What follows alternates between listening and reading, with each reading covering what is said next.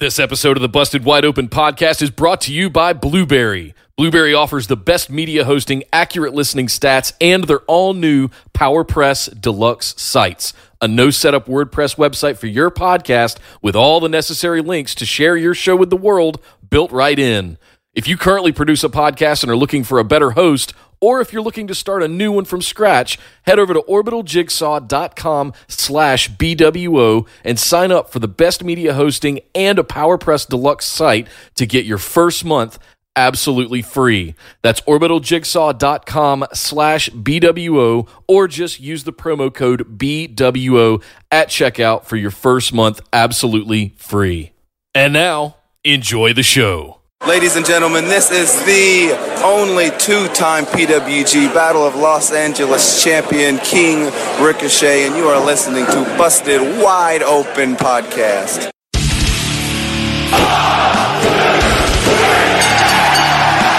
You're listening to the Busted Wide Open Podcast, dropping the elbow on the hottest topics in sports entertainment and the world of professional wrestling. With your hosts, Nick Howell and Sir Ian Dangerous. Coming to you from the Orbital Jigsaw Network Arena in sunny Southern California.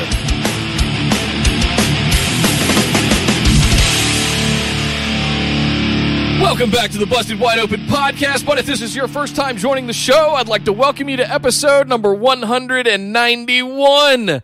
Coming to you live from the Danger Cave, somewhere in the deepest nethers of Los Angeles. I am Nick Howell. And in a week where we had a fist fight on Raw, I was only picking fist fights with Nick's liver. I am Sir Ian Dangerous, and welcome to the show. That's right, Nick is in my house. In fact, he's just right over there.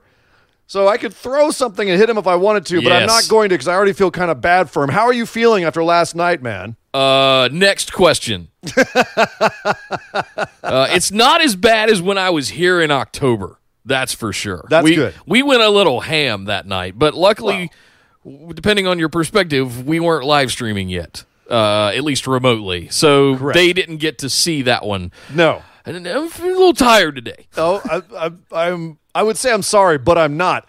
Uh, nor am I sorry about the week of wrestling that we had. We had uh, some great stuff. We got to talk about Raw today. It was actually a really solid episode of Raw. Uh, Impact had its hard to kill pay per view.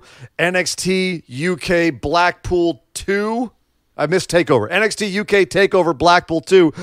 There you go. That's a mouthful. Yes, it is. That happened. It was great. And there's a ton of, there's so much news, Nick. I almost had a big news section and I realized it would just be most of the show. Yeah, So we- all the news is going to be at the end. And there's a, there's a, a ton to talk about. So we have no time to waste. Pick your haggard hangover ass up and tell us about the, the housekeeping and we will get into this show. Yes, guys, come over and join us on Facebook. It is the hub of our operation. It's where all the fun goes down. Uh, head over to facebook.com, type in Busted Wide Open in the search bar, and like our page and send us a join request to get in with the rest of the phenomenal ones. You will also find links pinned to the top for our Discord server where we have live chats and we keep Sheriff McDonald sane so that he doesn't have to delete spoiler posts.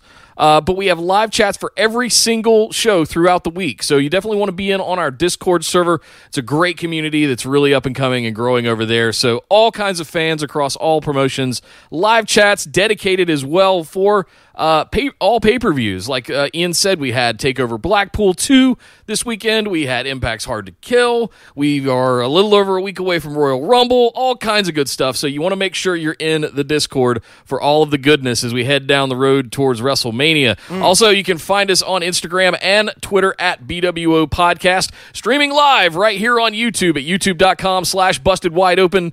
Uh, you can find us every Tuesday night at 8 p.m. Eastern, 5 Pacific, and every Saturday at 3 p.m. Eastern, noon Pacific. Where on Saturdays we also do our BWO patron mailbag show, which is an AMA Q&A listener questions from our patrons uh, dedicated to those listener questions that we used to have in the show, but now we've broken it out into its own dedicated series and show. So thank you to all of the patrons for sending in your questions every single week. Yeah. And if you'd like to get in on some of that, because you're going to need to to play in the Royal Rumble patron pickums that are coming up very soon. So go ahead and get signed up for the month of January so you can participate and ask your listener questions for the rest of the month. Including this Saturday. So $5 a month gets you the ability to jump in for the patron pickums for Royal Rumble, where uh, Brian Average, current champ, will be defending his BWO pickums championship uh, for the first time at the Royal Rumble 2020. But you got to be in at least the $5 tier of patreon.com slash BWO. Ex champ Andy Jessup, uh, Abraham Castillo, and myself will be looking for some serious redemption after our horrible showing last time. So it's redemption time is soon. yes. It is nigh. It is nigh. In fact, Nick, and uh, if you would please reach into your bag there and pull Oh. out your, your portable Naya shrine, if you would. Yep. Uh, one second. Um, it's going to have to be this today.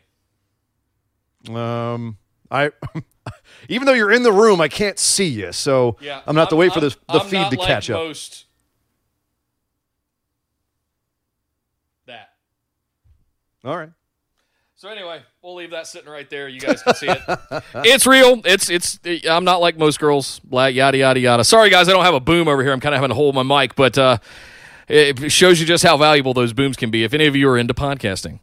Uh, Ian, we have got a super, super, super packed show. I wanted to finish real quick. Uh, thanks to all of our patrons that get all of in uh, all of their questions in every single week. Make sure you're in that five dollar tier, guys. Uh, it's going to be a lot of fun ramping up to WrestleMania, and we've got some big ideas to do for Mania. Just a few, three quick months away from where we are right now. Holy smokes, it's hard to really fathom and just let that sink in. We're we're three months away from WrestleMania. That uh, well, the the road to WrestleMania starts. What a, a week from Sunday? Two weeks from Sunday? How far are we from the Rumble? I don't know what day it is. I don't A know week where from I am. Sunday. I'm at home and I still don't know where I am. Yeah, you don't have any excuse. What's yeah, what's your I'm I'm on the other side of the country. Yeah, I was up at the crack of dawn giving a keynote presentation this morning. yeah. Anyway, That's we have a packed show am. today. That's my natural state, Nick, is I don't know where I am, but I do know what I've watched this week. And you know what? The first thing I watched this week was Monday Night Raw. Oh man. We're going to start at the end and work our way backwards, I think. We had the main event, the match to end all matches, the stipulation to end all stipulations, hmm. the brand new first time ever fist fight. The fist fight. And it's like they took all of the wrestling stipulations short of a steel cage threw them into a blender and we get fist fight Yeah. that's the most creative name we could come up with was fist fight Somehow, something tells me, Nick, that they actually went backwards on this, where they said, where Vince was like, they're going to have a fist fight.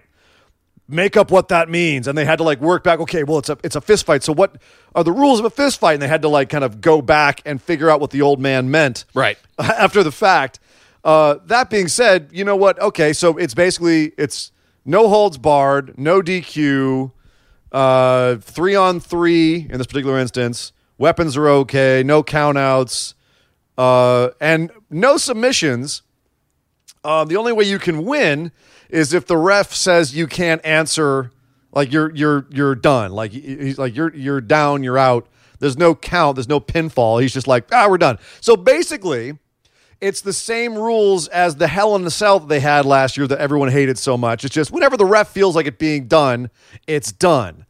Which to me, if they're not aware that that's exactly what their Hell in a Cell was, then that's then if they were aware of it, let me put it this way: if, if they were aware it's the same as their Hell in a Cell match, then they're taking the piss out of all of us. totally yes They're absolutely they're just like they're like, oh yeah, you guys hated this last time. Well, guess what? You're going to like it this time. now we're going to amp it up even more and we're going to have like you know a legitimate one where we, you can't tell us we can't stop a match because we can stop a match Yeah, we're gonna. Yeah. We're gonna stop this match. And they did. They ended up the ref stopped the match. But to get to talk about that, Nick, we gotta set this up. Because first we had Seth in the back really dialing into his Messiah complex, Monday Right. Night Messiah thing, which is they're making a real thing. They're calling like commentaries calling him that all the time. Uh, he's he's a getting real preachy. televangelist Yeah, a little televangelisty.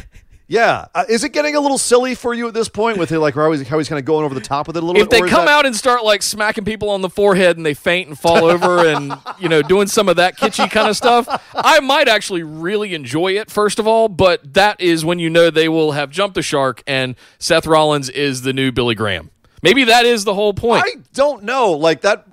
Honestly, I like somewhat uh, diluted messianic Seth Rollins. I I would like to see more like Raven and Yes. less Billy Graham. You know, but Yeah. th- uh, that, there's already too much cult stuff going on across the the the uh, all of the spectrum of wrestling right now. Like you know where, where they're going right now, it's a little silly, but I'm like I'm like wait and see. If they go full on like I have the power, I am Seth Rollins, and I have come here to save all you poor souls from your depraved and sad existences. I am here to show all of you other wrestlers exactly how it should be in the promised land of Seth Rollins Monday Night Raw. Now, if they do that with Seth it would be dumb as hell, but it could be kind of fun. And I, Seth's the kind of guy with the mouth on him that he I think could pull that off. He's taking that CrossFit Jesus thing a little too seriously. What's Uh, wrong with that? I- we've been calling him CrossFit Jesus for years. Now he's he's really he's like he's believing in it himself. I'm like, honestly, that's kind of fun. Yeah. So,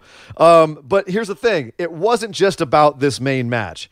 It was also the fact that earlier in the show we had Aleister Black and Buddy Murphy have their third match, like uh, Buddy Murphy, Aleister Black three, and the outcome was the same after a long and badass match, which the audience started off not giving a crap about, and at the end they were chanting, "This is awesome!" Right.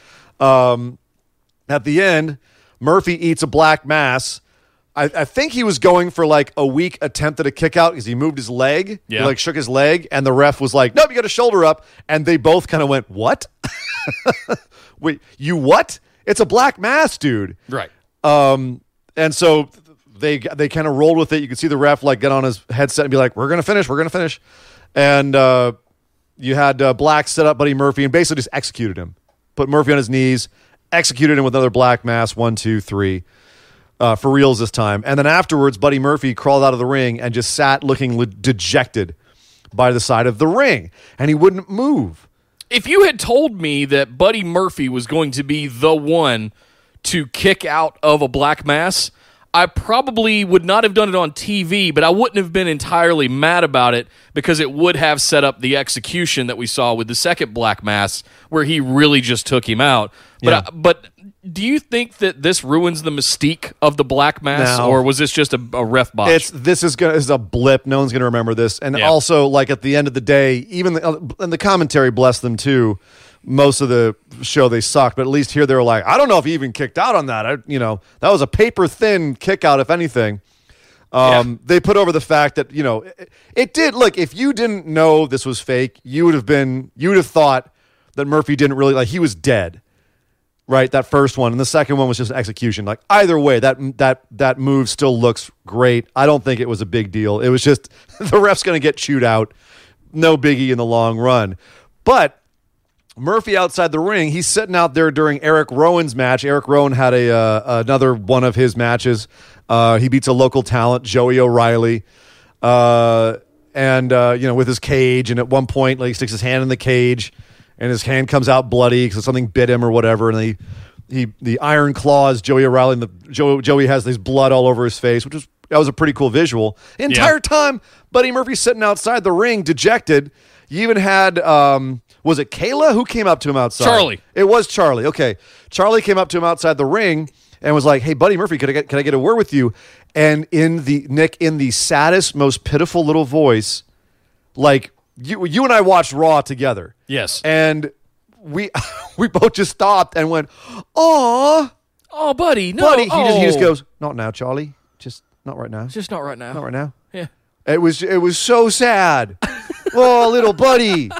Oh, oh, you're really hurt deep. It was it was a great moment, and it fed in well to the fact that the next match was the was the main event. It was Seth Rollins and AOP versus Kevin Owens, Samoa Joe, and Big Show in the fist fight, and it was. A, a very fun, chaotic match. I don't know how many fists were actually thrown in it. It was a lot of kendo sticks and tables and uh, Joe and Kevin Owens were up on the top of the ramp with AOP. Kevin Owens running up the side of like the the back ramp there. Uh, what would you call it? The half pipe they got. Yeah, the top half pipe. Yeah. He runs up the side and goes flying off on a senton onto everybody else. Like ins- a swinging boulder. wow! He What came a- in hot. What a what a move! What a maneuver! That was insane. It was great. and they Um, didn't do too good of a job catching it. I mean, I guess as fast What are you as, gonna do? as big as he is and as fast as he was going, they probably did about as good as dude, they I could do. He would have hit the ground if he'd been coming for me. I'd be like, hell no. uh-uh. You catch yourself. Um, and Uh-uh. then Joe Joe gave a senton to one of the AOP on a table, and then Kevin Owens and, and Joe got but they got put one through the other. Joe was lying on the announce table and they power bombed Kevin Owens onto him. So they're out of it. But now it's Big Show alone with Seth in the middle of the ring. So he's handling Seth until Buddy Murphy comes to life. Seth had been outside saying, Buddy, help us. Help us, Buddy. And Buddy was just kind of, huh, what? What? And he, I'll be damned, he gets in the ring and gives Big Show a low blow. of course he does. And then all four of them, AOP, Seth, and Buddy Murphy, pick the bones of Big Show uh, until there's a curb stomp and the ref calls for the match. And afterwards, all four of them pose together. Buddy Murphy looks to be the next recruit into Seth Rollins' little faction that he's starting here. Uh, Buddy Murphy, part of a main, the, the main feud on Raw. And I would imagine, Nick, by extension, possibly this brings Aleister Black into the mix as well, because they're going to need somebody else uh, to face off against this team. And he already has beef and history with Buddy Murphy. So possibly Aleister Black, this is speculation. Aleister Black might possibly also be involved at the top of the card. Um, yes, please. Yeah, we've been saying for I don't know two years now that it was a kind of they were just they were camping they were they were putting him in reserve until we could find a spot for him, and I'm not sure if um if this is the way I would have done it, but I'm not mad at it at all. You just took Buddy Murphy basically after his cruiserweight reign and he he has now been plucked from obscurity in a feud with Aleister Black that he could not get a single win. And I'm I'm trying to tie this to like religious practices in a way where they they they look for the the fallen ones, the the wounded sheep, and they give them shelter and they take them in, and they become the most loyal. Right? They're they're the most devout followers. And I'm, I'm tr- you know, in my crazy head, the way that it works, that's what I'm thinking here. Because at the end, you see Buddy Murphy with his hands up in the air and just his head going back and forth, and like, oh my God, I finally found my home, and all. Yeah, this. right. So you see him just, and uh, he's really, really buying into this whole Monday Night Messiah Wow, thing. I actually want a match. yeah. so I don't know. I Oh, Let's see apologize where to it all goes. of our Australian listeners. You don't deserve that, especially with what's going on with the fires right now. I'm sorry. I will never imitate an Australian Your accent. accent is not. There's some dickhead running around starting fires. It's, Oh. it's not your accent, sir. Oh. Dangerous. Oh man, put him alone in the ring with Josh Barnett. That's all I ask. Oh, Josh Barnett and Ken Shamrock. Just just let them tag team that guy. Um. So yeah, I I, I don't know about you, Nick, but I'm I'm loving all this. Yeah. I'm I'm digging all this. That was a very elegant way to get Buddy Murphy into the main event, or the, like the the top of the card. Everyone that got involved in this is a blast. Um, between Seth, AOP, uh, Buddy Murphy, hopefully Aleister Black, and then of course Kevin Owens and Samoa Joe are also. That's a really fun face combination that I I didn't know I wanted those two flavors together. Right. and it makes some delicious ice cream. But th- dude, that's a lot of like guys that we love all doing fun stuff together, and then having a, a pretty like what could have sucked a fist fight. That was pretty fun. That was awesome. chaos. Kendo sticks and tables right off Show the getting bat. power bomb through a table. Like, Yeah. fuck. yeah. All right. yes, please give me, feed me more. Yeah. I, I, I see you, Paul. You're doing some good stuff with Raw. Uh, before we move on, of course, Rowan Shirt Watch. Rowan Shirt Watch. Rowan Shirt Watch. Uh, I'm, I'm going to mispronounce this band's names as, as I always do. Uh, Elevati? Elevati? El Fuerte, is it? El, El, El, El, Vue- El, Vu- El Muerte? What are they? Not Spanish. So this is a repeat. We've had the, them on the show and, and on Rowan's Body before, and they are in the Rowan Shirt Watch playlist on Spotify and I believe on the Amazon one as well. Uh, I, that's one of the bands where I listened to one song and I ended up listening to the entire album a couple of times. It's really good. So if you haven't heard these guys, definitely go check them out. If you're into that sort of S- Scottish Viking bagpipe folk metal kind of stuff, it's fantastic. So definitely check them out. Yeah. Um, also, check out Drew McIntyre being a facey face coming in the middle of uh, Randy Orton cutting a promo on AJ Styles. AJ Styles coming out cutting a promo on Randy Orton. Uh, and Drew McIntyre interrupting them both and being like, shut up, guys, let's fight. And the Kentucky crowd being like, yeah, all right, he's got a weird accent, but I like this guy. Yeah. Uh, the best part about this was Randy Orton saying, and it comes out top of the show. Randy Orton pulls the curtain, opens the show, comes out and says, I've been told to come out here and excitedly, enthusiastically talk about my match that I'm about to have with AJ Styles. I'm not known for my enthusiasm. I don't really do enthusiastic. I don't know if that was scripted or if that was Randy DGAF Orton, but either way, it was fun. It was fun. It was fun. Yeah.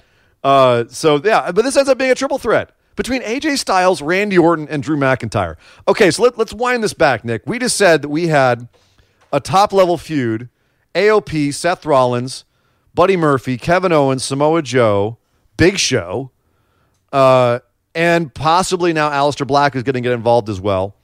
Meanwhile, over here we now have a three way feud: uh, Randy, Kennedy, Kenneth Callenbeck, Orton, and AJ Styles and Drew McIntyre as the faciest of them. Like kind of you got the the AJ's full heel, Randy's kind of a tweener, and Drew McIntyre McIntyre's now gone full face, play into the crowd and everything. That that's a that's great too. And this was a, this was a fun match as well with with Randy Orton and AJ Styles trading off finishers. At one point, Randy gave AJ Styles a, a Styles clash after AJ kept trying to get the RKO off on uh, on Randy Orton. Yeah, I thought this uh, was a great look. We both we were both like, "Huh? Randy's gonna pull the curtain on Raw Yeah. as he comes out." No, it turned out to be pretty damn good, and I I don't know if it would have been that way without involving Drew and sort of introducing Face McIntyre all of a sudden. And, and I'm just gonna say, I'm gonna call my shot now, guys. I know we're only a week or so out, but uh, Drew McIntyre is winning the Royal Rumble. Face McIntyre. Oh, Lord. is uh, is is winning the Royal Rumble. You know that Brock's winning it because Paul gave a spoiler. Nope, he's not. Well, I guess we'll see in a couple of weeks. Uh, all what I do say know you is that patrons and your pickums? yeah. Well, all I do all I know is that uh, uh, Drew McIntyre's Claymore is the biggest because uh, you know, they, Hello. had, they had that little moment where oh Randy Orton, that's right, you've got an RKO, and AJ, your style's clash is pretty big too, but my Claymore is the biggest. all right, there. Hello. Hello. We're having one of those, are we? Uh, Drew McIntyre picks up the win here. Claymore's Randy Orton after he gives the uh, RKO to AJ, pins AJ. So, yeah, there, uh, is this going to end up? I mean, the U.S. title's off with Andrade right now. Yeah. So, this is just going to be these three guys feuding. Is this going to go into the Rumble? Or are they going to have a three way match at the Rumble? What do you, I mean, where are we going with this? It'll be interesting to see if they end up doing a separate match, but I could see it having an effect on the Rumble where Drew ends up eliminating both of them, and maybe they have a feud going up to Mania. Who knows? All the way to Mania? Yeah, I mean, we. I mean, just off to the side, right? we we've still got to do like elimination chamber and a couple of other, and a couple of pay per views in between. So we'll, look, let's keep it going. So eh, that's what I'm saying is yes, let's keep it going, but I don't want them to have a separate match at Royal Rumble. I feel like they're we've already got that with Roman and Corbin. Both are in the Rumble, and they're going to have a separate match. I think. Yeah. So that's uh that's let's not do overdo that too much. Let's make sure everybody gets a shot uh, that's going to have it. We don't need to oversaturate with the same ten superstars on every card, especially if they're also going to be in the Rumble. You say that, and yet this is. WWE. Yeah, guys, I'm sorry. So I, we I will know they listen, but uh, please don't do that. if you're listening, creative, just don't don't don't do that. Yeah, it's not going to matter anyway because Brock will be winning the Royal Rumble, as we were informed once again when Paul and Brock came out to the ring and did a nice little bit where they wound that crowd up. Uh, Paul did his normal insulting the crowd, and then when the crowd booed him, they decided they were going to pretend like they were going to walk away. Uh, we do not suck, sir or sirs and ladies. He's like, all right, fine, we'll take our ball and we'll go home. And they started Sure. walking up the ramp, and then they said, nope, we're going to come back. And Paul went through his whole, fir- you know, first usual part of his speech, reigning, defending, undisputed, with just howls from the crowd. Oh my God, he got them. He got them worked up. That crowd wanted to to be mad at him, and he gave them all the reason to be. It's probably the Yes. most live a crowd has been for a Paul Heyman promo in a minute. So props to him for working them up. Um, in this segment, they gave a lot of time to this segment because not only do we have like a long time of Paul working up the crowd and then doing the normal thing that he does, which is, you know, hey, Brock's going to win in first at the Rumble. He's going to win the whole thing. That's not a prediction; it's a spoiler, and my spoiler is never wrong because it's Brock Lesnar, and that's the truth. But as soon as he says truth, not who should come out, but R-Truth. which I thought was brilliant. What? R-Truth comes out and says, I heard you, Paul. I heard you call my name. And you know what? I'm officially entering myself and the 24 7 7 11 86 25 32 867 5309 I 9 South in Kentucky champion, European, world heavyweight, all the stuff that he spewed out, which he was able to repeat a couple times, which was very impressive. Right. Um, I'm entering myself in the Royal Rumble. And I, when I'm in the Rumble, I'm going to throw you over the top rope. I don't care if you're bigger. I don't care if you're stronger. I don't care if, you know, if all the things, you, all your accolades, but I will throw you over the top rope. Paul Heyman, yeah. Paul and Brock are just like, what? Brock starts cracking up. Paul is sitting there looking confused. He gets angry. This whole segment was, again, R-Truth being used perfectly because of his comedic timing, his ability to, to, to pace a joke. Uh, the reactions of Brock and Paul was great. And when they and Paul's like, no, Brock's in the Rumble, you idiot. And R-Truth, uh, what, do you call him, Bong Face or something? Yeah, he called him, listen, bong hit. Ah. I'm, I'm sure that went over in the in the bright red state of Kentucky. I, I, I laughed. Yeah. I don't care. Uh, and he says, "No, Brock's in the Rumble, you moron." And R-Truth said, "Oh, well then, let me be the first 24/7 711 8675 309 I9 South in Kentucky champion, European heavyweight champion to de-enter myself in the Royal Rumble. Undeclare. Uh, undeclare myself in the Royal Rumble." yep. Uh, and then he like Brock got in his face and he started just dancing around and be like, "What's up? What's up?" Started doing his whole roll, and then of course Brock just leveled him and killed him, and they left. Uh, he looked at the twenty four seven championship. We thought he was going to rip it in half like Cage did in Lucha Underground, but no, I just threw it down on him and, and walked away. Um, like I said, they gave this segment a ton of time. Nick, should they have given it this much time? Was it worth it? Was this the kind of fun that we've been missing on Raw? Uh, I or- think so. It just made me think about other stuff, like how much time were we going to give the fist fight later? Uh, Yeah. Were we short on things to do this week? What about the Buddy Murphy and Aleister Black match? Were we take? Were we stealing ten minutes from what could have added to that match? Well, you know what? I thought that match was the perfect length. I it was agree. a two segment match, and it was as long as it needed to be to get the crowd up and, and, and get over. I thought there was other stuff on the show that could have been taken out. As it was, there was extra stuff on the show. It's a three hour show. a three-hour show. If they want exactly, if they want to do this kind of stuff on a three hour show and have like a 20 minute segment that ends up like you think is going to be one thing and then whoop, it's a comedy segment. Yeah.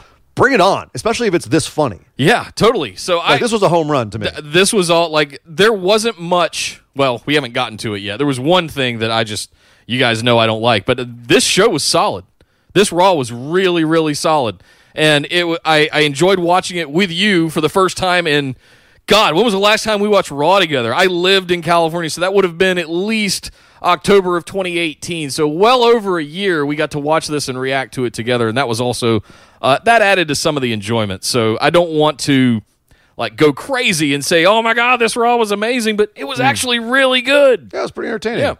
You only fell asleep once, and that was because you know. Listen. last night. Listen, we don't we don't need to talk about that anymore. I'm wound up, wide awake. The adrenaline's going, and I'm full of caffeine and Jersey Mikes, and all is right with the world. Traditions. Back to traditions. Yes. Uh, so this was a great. I was, what was weird though is on the Hulu edition they didn't show Mojo. Mojo won the twenty four seven championship. R-Truth was stumbling back up, and Mojo pinned him at the top of the ramp and got the twenty four seven championship. I actually, I, I think he's still the, the champ too. Mojo is. Mojo Rawley. Whoa, wow. Okay. I think.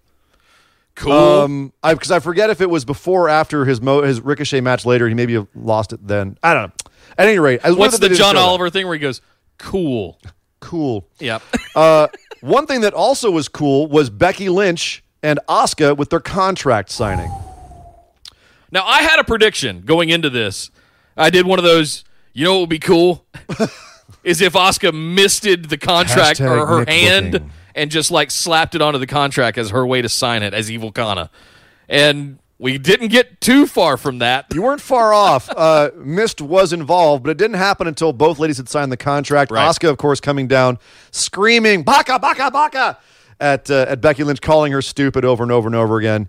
Uh, and you know, insulting her in Japanese, and then sitting down and signing.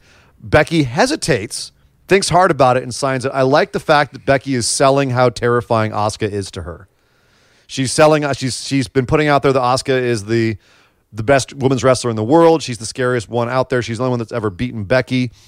Becky is adhering to the classic, tried and true wrestling booking trope of put over your opponent, make them look like the biggest, scariest thing ever, make them look good, because then when you beat them, it makes you look It good. passes over to you. Yeah. Yeah. Don't make them look like an idiot coming up to your match because then you don't look that impressive for beating them.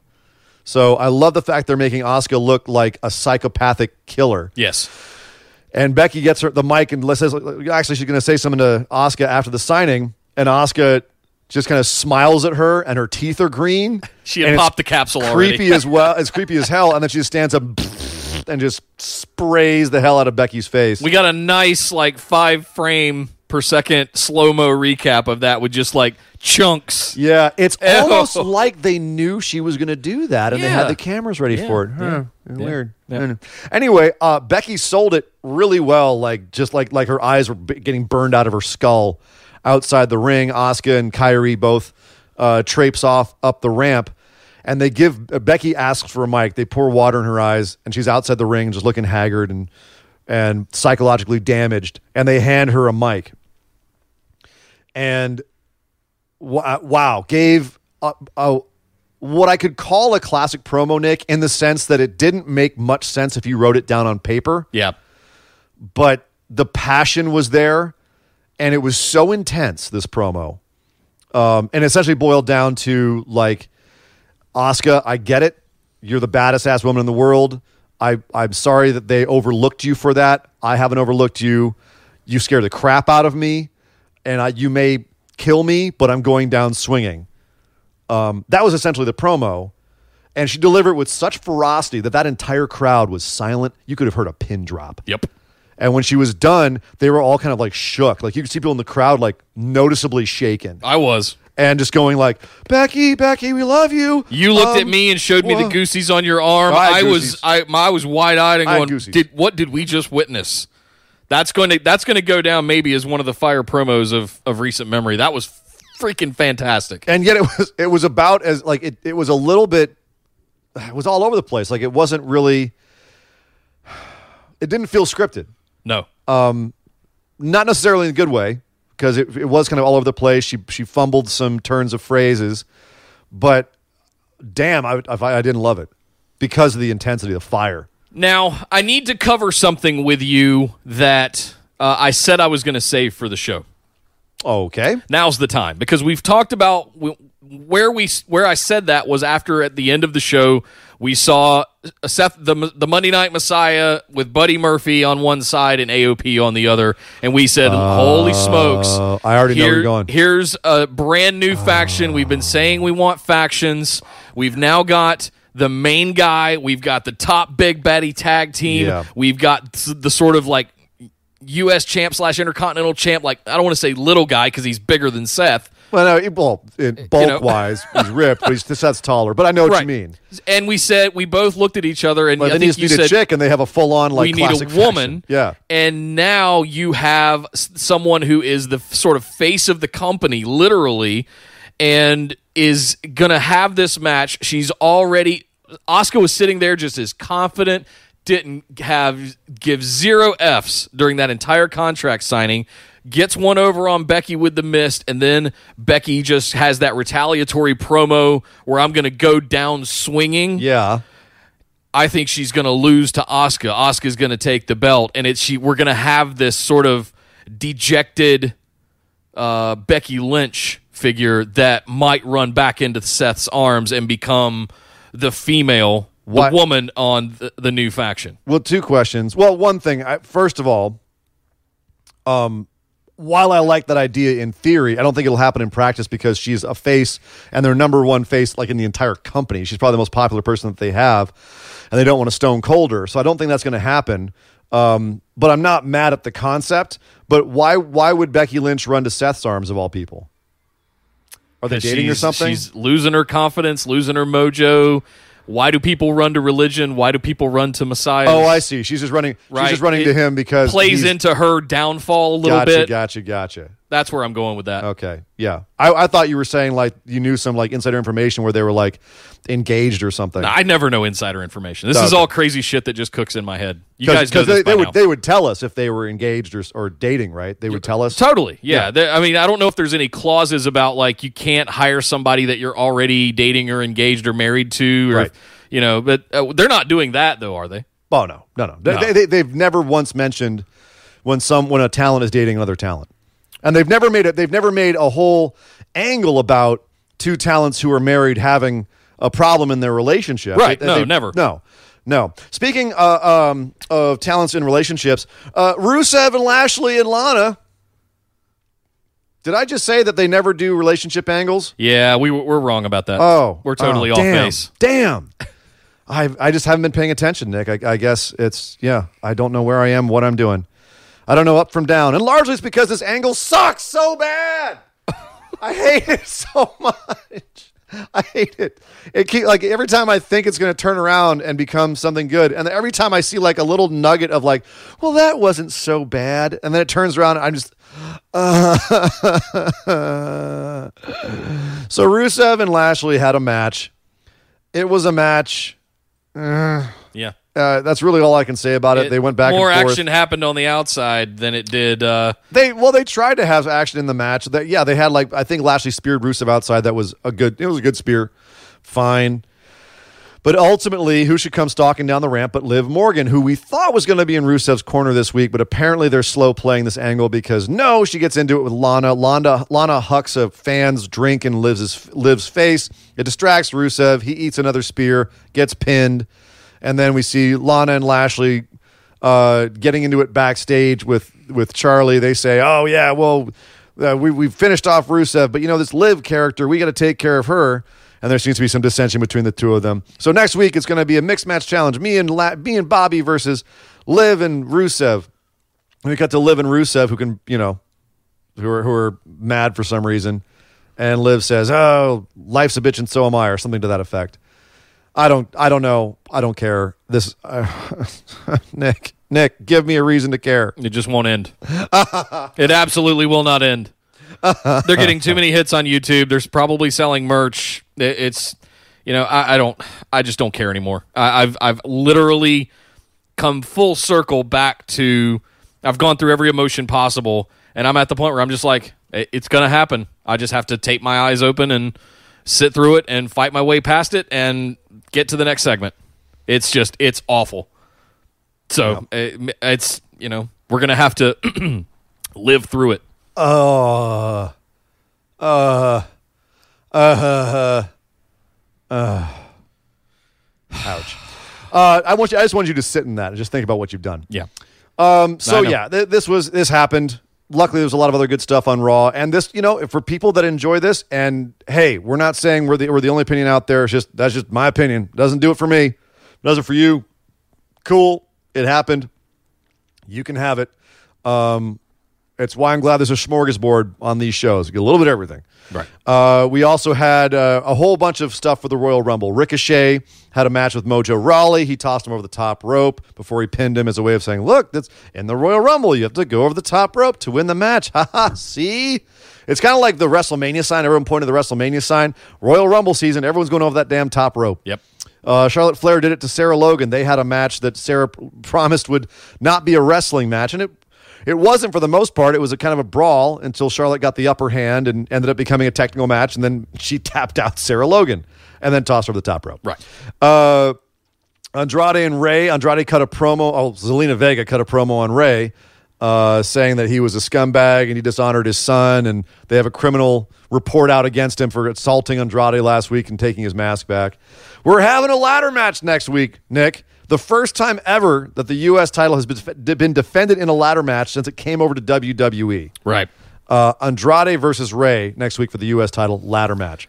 Put it in my eye holes. I was going to say on a scale of one to ten, how excited are you for this ladder 11. match next week? Uh, yeah. So that's going to be great. and they're giving it away on TV. yeah, something. Yeah, right.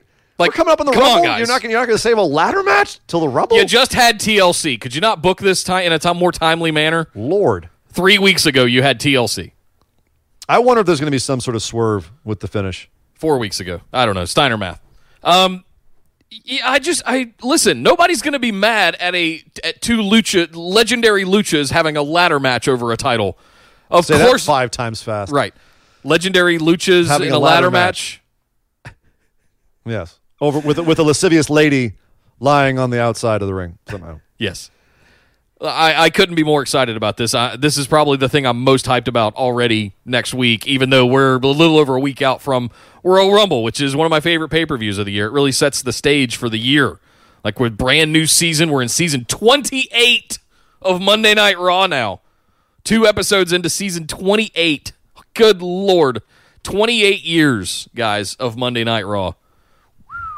Good lord.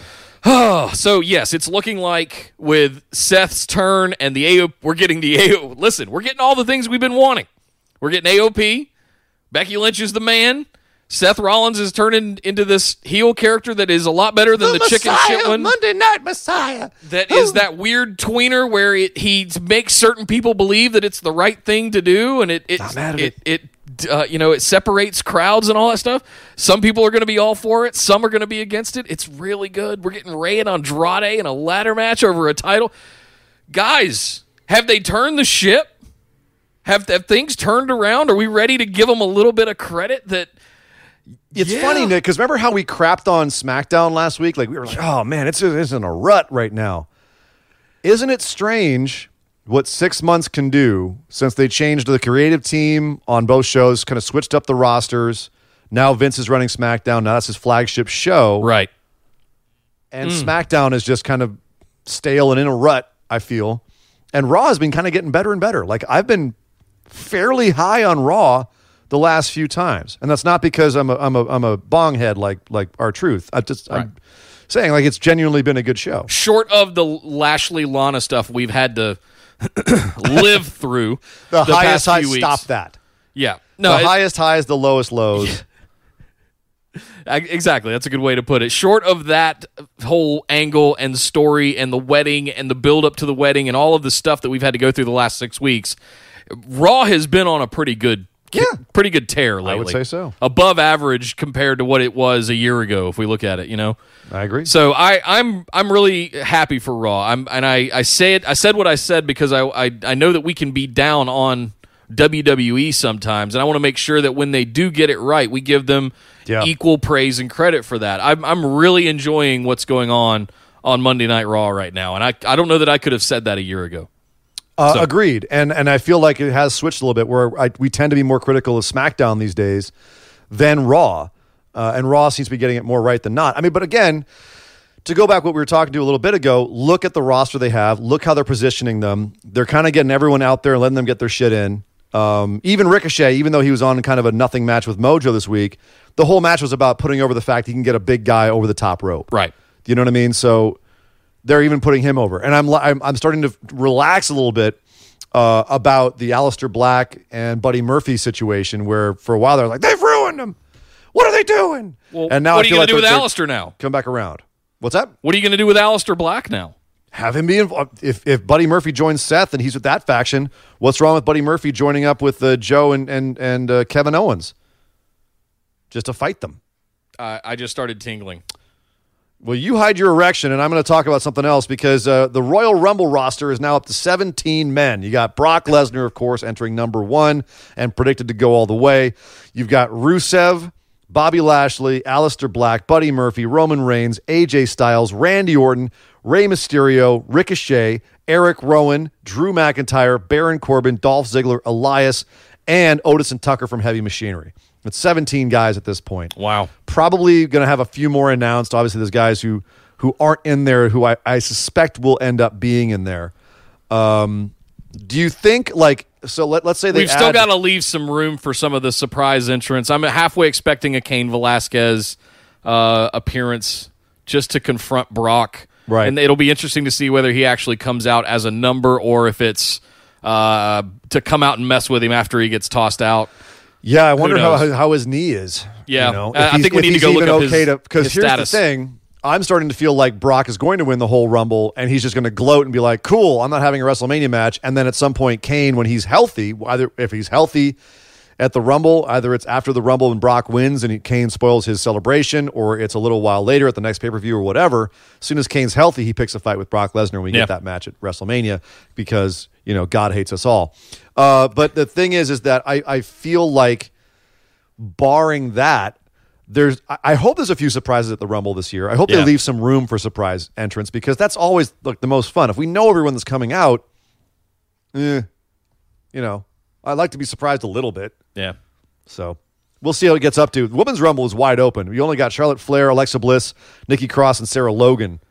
Uh, Listen, been- I mean, a, a week from now, you've got to make your pick about who's going to win. Are you locked in hard on Brock Lesnar at this point? yo, Paul says it's a spoiler. I, I, I'll go with history on that one. He's not wasting his spoiler thing on this. Wow. I really don't think he is. I just don't see that. Ha- I don't know how that works. How, how does it work when the champ? We've never had a champion win the Royal Rumble. This is probably we? why they want to do it. Like never happened before. Is he going to wrestle time, pal. himself? Is he going to pick his opponent like they do in New Japan? Is Yeah, it? yeah, I would imagine so. And then if Cain Cain Velasquez comes along and pisses him off, once Cain's healthy, Great. he says, "Fine, I'll I'll kick your ass again at WrestleMania, Cain." And Cain goes, "No, you won't." And he kicks Brock Lesnar's ass at WrestleMania. There you go, bada boom, bada bing. Uh, and that's why Cain laid down for him in Saudi Arabia. I. Okay. So anyway, that is Raw, Nick. we'll give our picks on the Rumble next week because, Lord, it's coming soon, and it's going to be it's to be a bloodbath. Lord of mercy. The Rumble is always a bloodbath. Yes. Because of how unpredictable it can be. Around this time of year, it's a lot of things up in the air and unpredictable. So ooh, I'm already scared. I'm already, I'm already, I'm already, as you as you say, tingling all over. But Nick, we have plenty more to talk about. Let's head on over and talk about NXT UK Takeover Blackpool 2.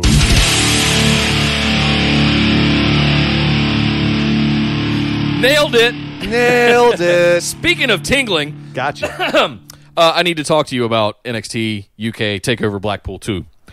What do you need to talk about? Holy smokes, did it over deliver? I thought it was I thought it was good. I thought it was solid. It was fan freaking tastic. It was very much solid, and some of the matches that I going into it was not expecting to deliver over delivered AF.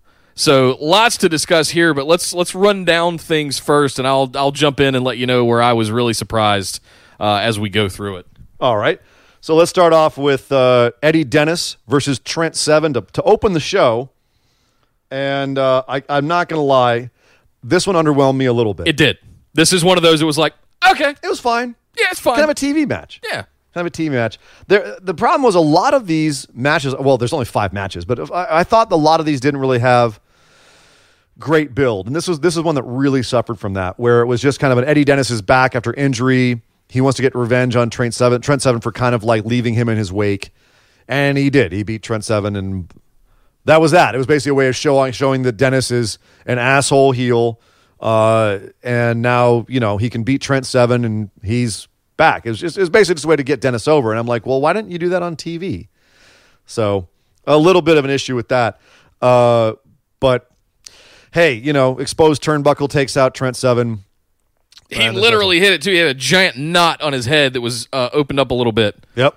Just wow. I I always respect when when a guy goes right in and doesn't like try to, you know, pull back and fakes it. Right. Like, go into it, man. Yeah. Make it look good. Um, so that at least was good. But uh, Good to see Dennis get the win here. I don't think I think he needed it coming back from Oh, the yeah, injury to, to. Yeah. pop him back in uh, right where he left off before he got injured.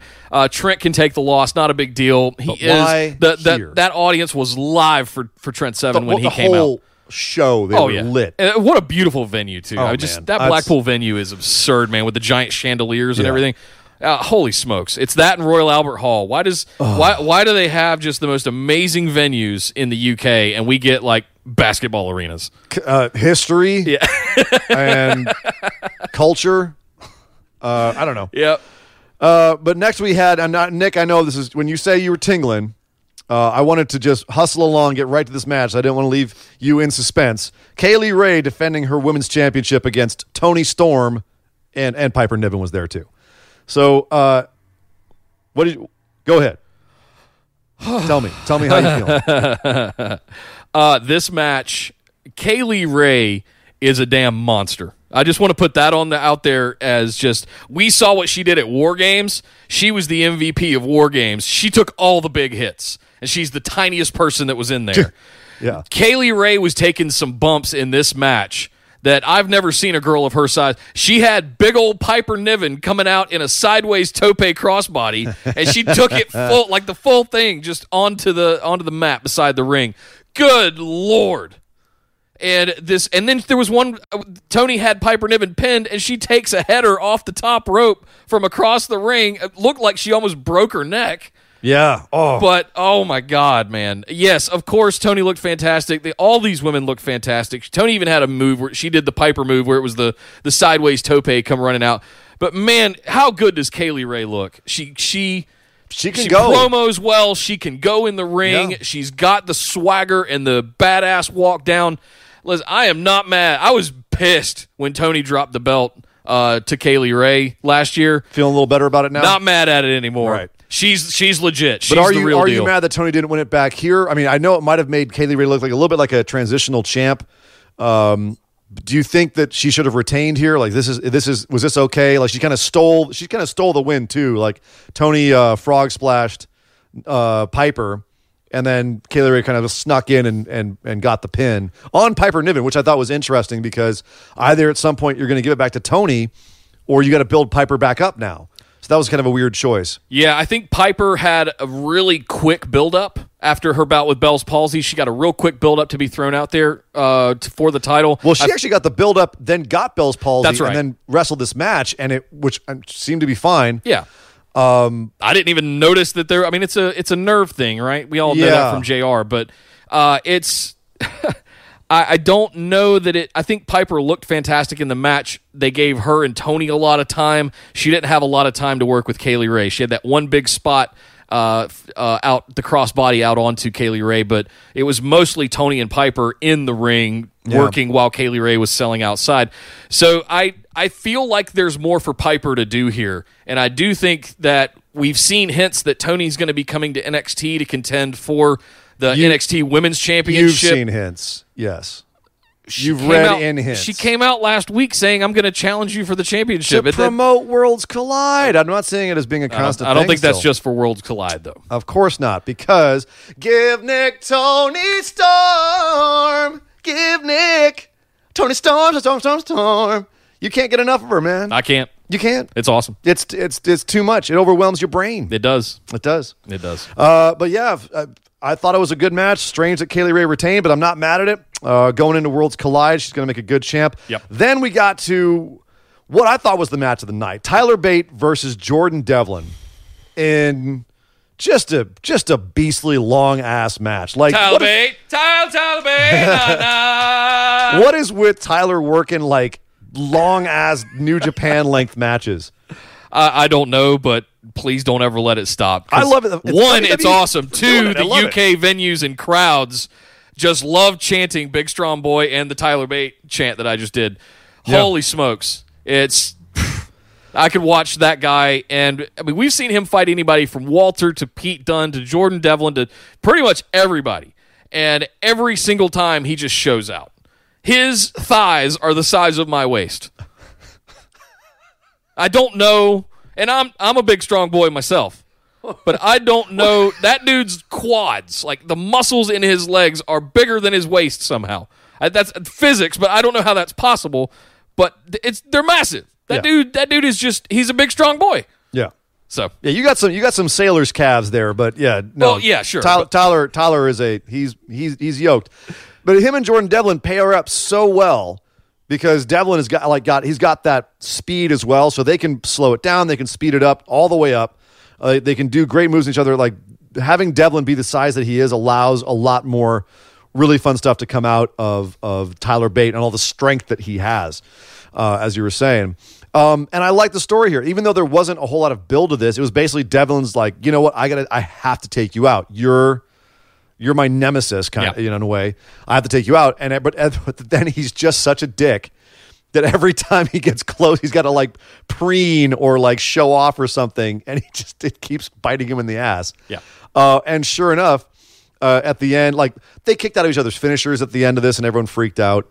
Uh, that crowd was just molten at the end of this. And then uh, twisting corkscrew splash. I'm not sure what he calls it. Uh, uh, uh, spiral tap was what it used to be called. Um, I don't know what what they're calling it now. But Bate ends up pinning Devlin. So interesting. Um, I know we, they we wanted to keep jokingly called strong. him uh, Finn Balor's twin. Oh, uh, yeah, uh, last year when they faced off with each other. But yeah, yeah, that that was uh, that I was joking around during the match, going Finn Devlin. Finn. Yeah, it's So, but uh, fair Prince, De- Prince Devlin. Prince Devlin. That's right. Um, no, this match to me was easily the match of the show. Um, it's it's one of those matches that you go back and you can watch again and again, and it's somehow you just keep seeing things that you missed the first time. So if you haven't seen Blackpool or you're sleeping on NXT UK, don't because it's some of the best stuff out there, and it's it's a little buried on the network for some reason. But once it showed up, it's like it's in the trending one. It's in. It'll be in your. Just add UK to your your favorites or your preferences. Uh, but you definitely don't want to miss this show. It's a good place to start to reset your watching, so you can watch the weeklies uh, from here on out. Yeah. But this show freaking delivered for sure. But that wasn't all. We weren't done yet. No, Uh, we, had two, the two other match. matches. Yeah. The- we had a tag team ladder match: Gallus versus Mark Andrews and Flash Morgan Webster versus Grizzled Young Vets versus Imperium. Um, it was just chaos. I I don't know how to describe this match other than chaos. just uh, I've I uh, Esme said she had a lady boner the entire time during the Bate versus Devlin match. I I had a, a I guess a not man. Where are you going? Anyway, Where are you going with this? we talked about it last week, right? We talked about the fact that we were going to have these four teams in a freaking ladder match Yes. and just how aw- it was it was my pick for what I thought would be easily my favorite match of the show. It didn't turn out to be, but oh my god, it was still so amazing. Every there were bodies everywhere. There were high spots everywhere. Again, if Just you didn't watch this show, guys, stop action. So you- many ladders. yeah, oh god, just ladders everywhere. Bodies everywhere. And, you know, a number of times where guys were like right close to getting the belts and someone else would swoop in and knock them off. It was just, yeah, it was a, it was a hell of a lot of fun. I, you know, just that Tyler Bate and Jordan Devlin Yeah. match was just so like, so crisp. Yep. Yeah, it just, it just edged it out by a, a hair. Yeah. Uh, but man, this was a this was a damn fun match, and another one, like you said, you don't have to know a damn thing about any of these guys to have watched this match and just be like, that was nuts. Yeah. That was nuts. We had a we had a question on our listener uh, questions episode. I think a week or two ago, like what would be a good match to show someone who's never watched wrestling before? This would have been a good one. You can take someone who's never watched wrestling and show them this match, and they would just be like, "What the what the hell are we watching? Oh my god!" Right. The stakes are really easily easy. The you know the champs are are trying desperately to not have one of these other teams get their belts that are hanging up in the air. Go. That's it. You know, a couple of good guys, a couple of sneaky heels, a couple of bruisers. Like, yeah, that's this was a very fun match. Yeah. Um, uh, I thought it, the only issue was I kind of figured that Gallus was going to win after losing to Undisputed Era uh, in the Dusty Rhodes Classic. So this this seemed fait accompli, Yeah. if you will. Uh, but nitpick, just a nitpick.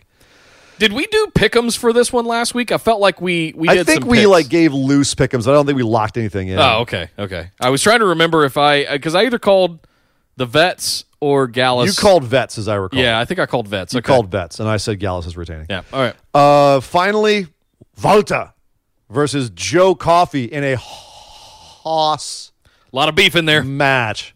That was a lot of meat. a lot of meat in that ring, and they they had a match like like I'm, I'm surprised this isn't your match of the night, Nick, because I know how you like It a lot of man meat in the It, ring. it was close. It was very close. There was a lot of meat getting slapped in that ring. Hashtag phrasing. Uh, yeah, Um, during this match. Yes, and and it was, god damn, it was also also a really good match. Had the other match not been so good, like this would have stood up as well. It's just again, I at no point did I think they were actually going to strap Joe Coffey. Yeah. Uh, no, me either. Like at no point. And usually, like the, the best matches are the ones where even if you're like going into the match, you're like, no, there's no way they're going to do that. There's no way they're going to give this guy the win. At some point, if you make me go, oh shit, are they? Then you've succeeded. That's literally the only thing that you have to do. And they never really did that in this match. Ibushi Okada, good example. That you there was a point where you thought Ibushi Oh. was actually going to get it, right? Oh my God, like multiple times. Yeah. that, and that's that's part of the drama like three, of wrestling. The last five minutes of that match, they had like three or four times. I'm like, crap, Ibushi's totally winning this. the selling and the storyline and everything that went into this match is what made it great. Um, you had a little bit of the um, uh, you know the drama of him not tapping out at the end and all kinds of stuff. Like th- this match was fantastic. It, it's it's very hard for me to say because it is two big dudes in a in a hoss match just beating the absolute shit out of each other. Neither one of them giving in to anything really. Um, just freaking awesome. It Yeah. was great. I, I just I can't give it match of the night over the Bate Devlin match. No, and I, I didn't like the interference, like Ilya Dragunov getting Right. involved. Unnecessary. Yeah, and I and it was strange because at the end, uh, Undisputed Era showed up. All four of them ran in and, and beat down Imperium, which exciting. There's always got to be like a main NXT cameo of some sort on on UK, and I'm like, I'm not mad at that. But they've got ma- a match at Worlds Collide, so now let's look at this. Undisputed Era beat Gallus in the Dusty Rhodes, so that so they're out. right. Um, Undisputed Era beats them down here, beats down uh, Imperium. So both Gallus and Imperium now have beef with Undisputed Era. Ooh. Uh, and we're about to head into Worlds Collide. And we've got the Dusty Classic all going on at the same time. Yeah, yeah, right. You could so and Imperium's on one side of the bracket and Undisputed Era's on the other side of the Right. bracket. So Hello. hello, I'm looking forward to seeing what they have up their sleeves with that because We that will seems see. to be seems to be a lot of stuff circling. Who's next there. for uh, to close this out? Who's next for Walter in your mind? Uh, is there any Jesus, story? I don't know. Like he's been through the entire locker room. Well, it's more that no one else in the locker room feels like a big enough threat to him. Like Tyler Bate got him pretty close, and you could believe that they would put it on Tyler Bate because he's been champ before and he feels like a champ. Um, but remember how we were saying, like, who the hell is going to take, take, this, take this title off of Pete Dunn? And Walter was the guy to take it off of Pete Dunn. And now it's like, well, here's another guy who's just such a huge badass. Who the hell is going to take it off of him? Ilya Dragunov is the only one I can think of. He's the only one who's got the history, the storyline, the look, the physique. Maybe that was the hint with him doing the I, interference. Maybe. I- that's the only thing I can think. Yeah. is that they were they were kind of setting that up. What an amazing pay per view Blackpool uh, Takeover Blackpool Two was. Uh, again, go watch it. It's only about I think it's like two and a half hours. It's not that long of a pay per view. Definitely, definitely check it out because it was one of the treats of Yeah. you know the early part of the year when January is typically kind of a downtime. Uh, we've got all this wrestling going on now. It's it's absurd what's going on. But yeah, I'm very happy to. Uh, I'm starting to invest more and more personally into the NXT UK brand.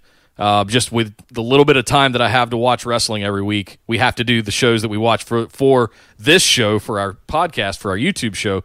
But I'm I'm trying to find ways to watch more wrestling somehow, and NXT UK is at the top of that list of what I want to watch more of for sure. Yeah, Well, that was NXT UK Takeover Blackpool 2, but we weren't done this weekend. We had yet another pay per view happen. Indeed. Over in Impact, let's go talk about Hard to Kill. one thing you got to give Impact is they make pay per view names with really really fun to say.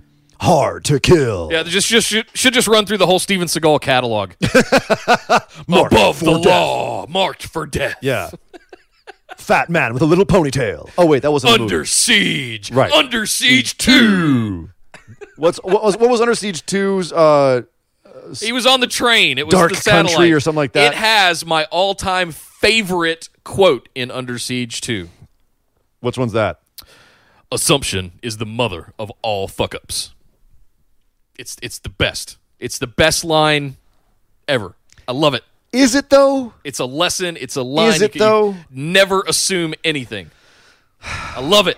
I use it. I've used it all the time for the like the last twenty years. I use it in slide decks for my presentations. Yeah. You know, so Nice. it's it's fantastic. Doesn't surprise me. I, I I tend to quote Arnold more than I quote Steven. I- Yeah. It's not a tumor. Use that one all the time. Uh, but yeah, this so here we had Impact putting on a show that ended up being kind of controversial right before it went on, and we'll get to that uh, due to one star. Um, And in addition, I felt like aside from their major angle, which was can Tessa Blanchard become the first woman to ever win a major wrestling promotion's main title in history? Uh, aside from that, there wasn't a lot to this show. No. You had some decent matches. You had some that were, I say, better than decent. But overall, it felt like kind of an average show. It wasn't a bad watch. I was entertained, but it wasn't. It wasn't mind blowing. Yeah, And this if- one I didn't get to. I definitely wanted to go see the Ken Shamrock match, and I definitely wanted Yeah. to go see the uh, Tessa and uh, Sami Callihan match. There's a few ones that are worth watching the whole match. There's a few that you can just watch some highlights and, and enjoy it. Okay. But again, so it was.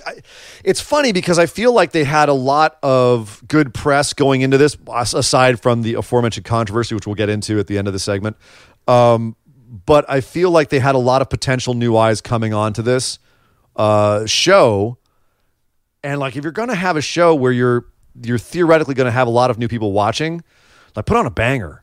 yeah. and there was some some good angles and uh, some you know some stuff with the classic guys that was good but yeah it did again maybe it's just blackpool spoiled me Oh, totally. That could be it, too. Totally. uh, so let's run down the card here ken shamrock still looking like a million bucks Uh, How? i would say he beat madman fulton sawyer fulton but it's not really beat when you literally rip a guy's arm out of his socket Like there was, it was so believable what he did with him with, in that Kimura lock that people actually were, were reporting that Fulton actually had his shoulder dislocated by Ken Shamrock for real as a shoot.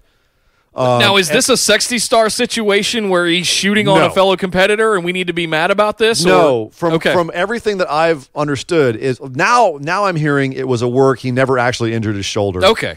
Um, he's just one of those weird guys that can like dislocate his shoulder and roll it around. No, it was it, the whole thing was a work, but Ah, okay. at the time, people were wondering if he'd actually messed it up um, accidentally, or if Fult, uh, Fulton had said, "Just go ahead and tear my shoulder out; it's fine." Gotcha. Oh,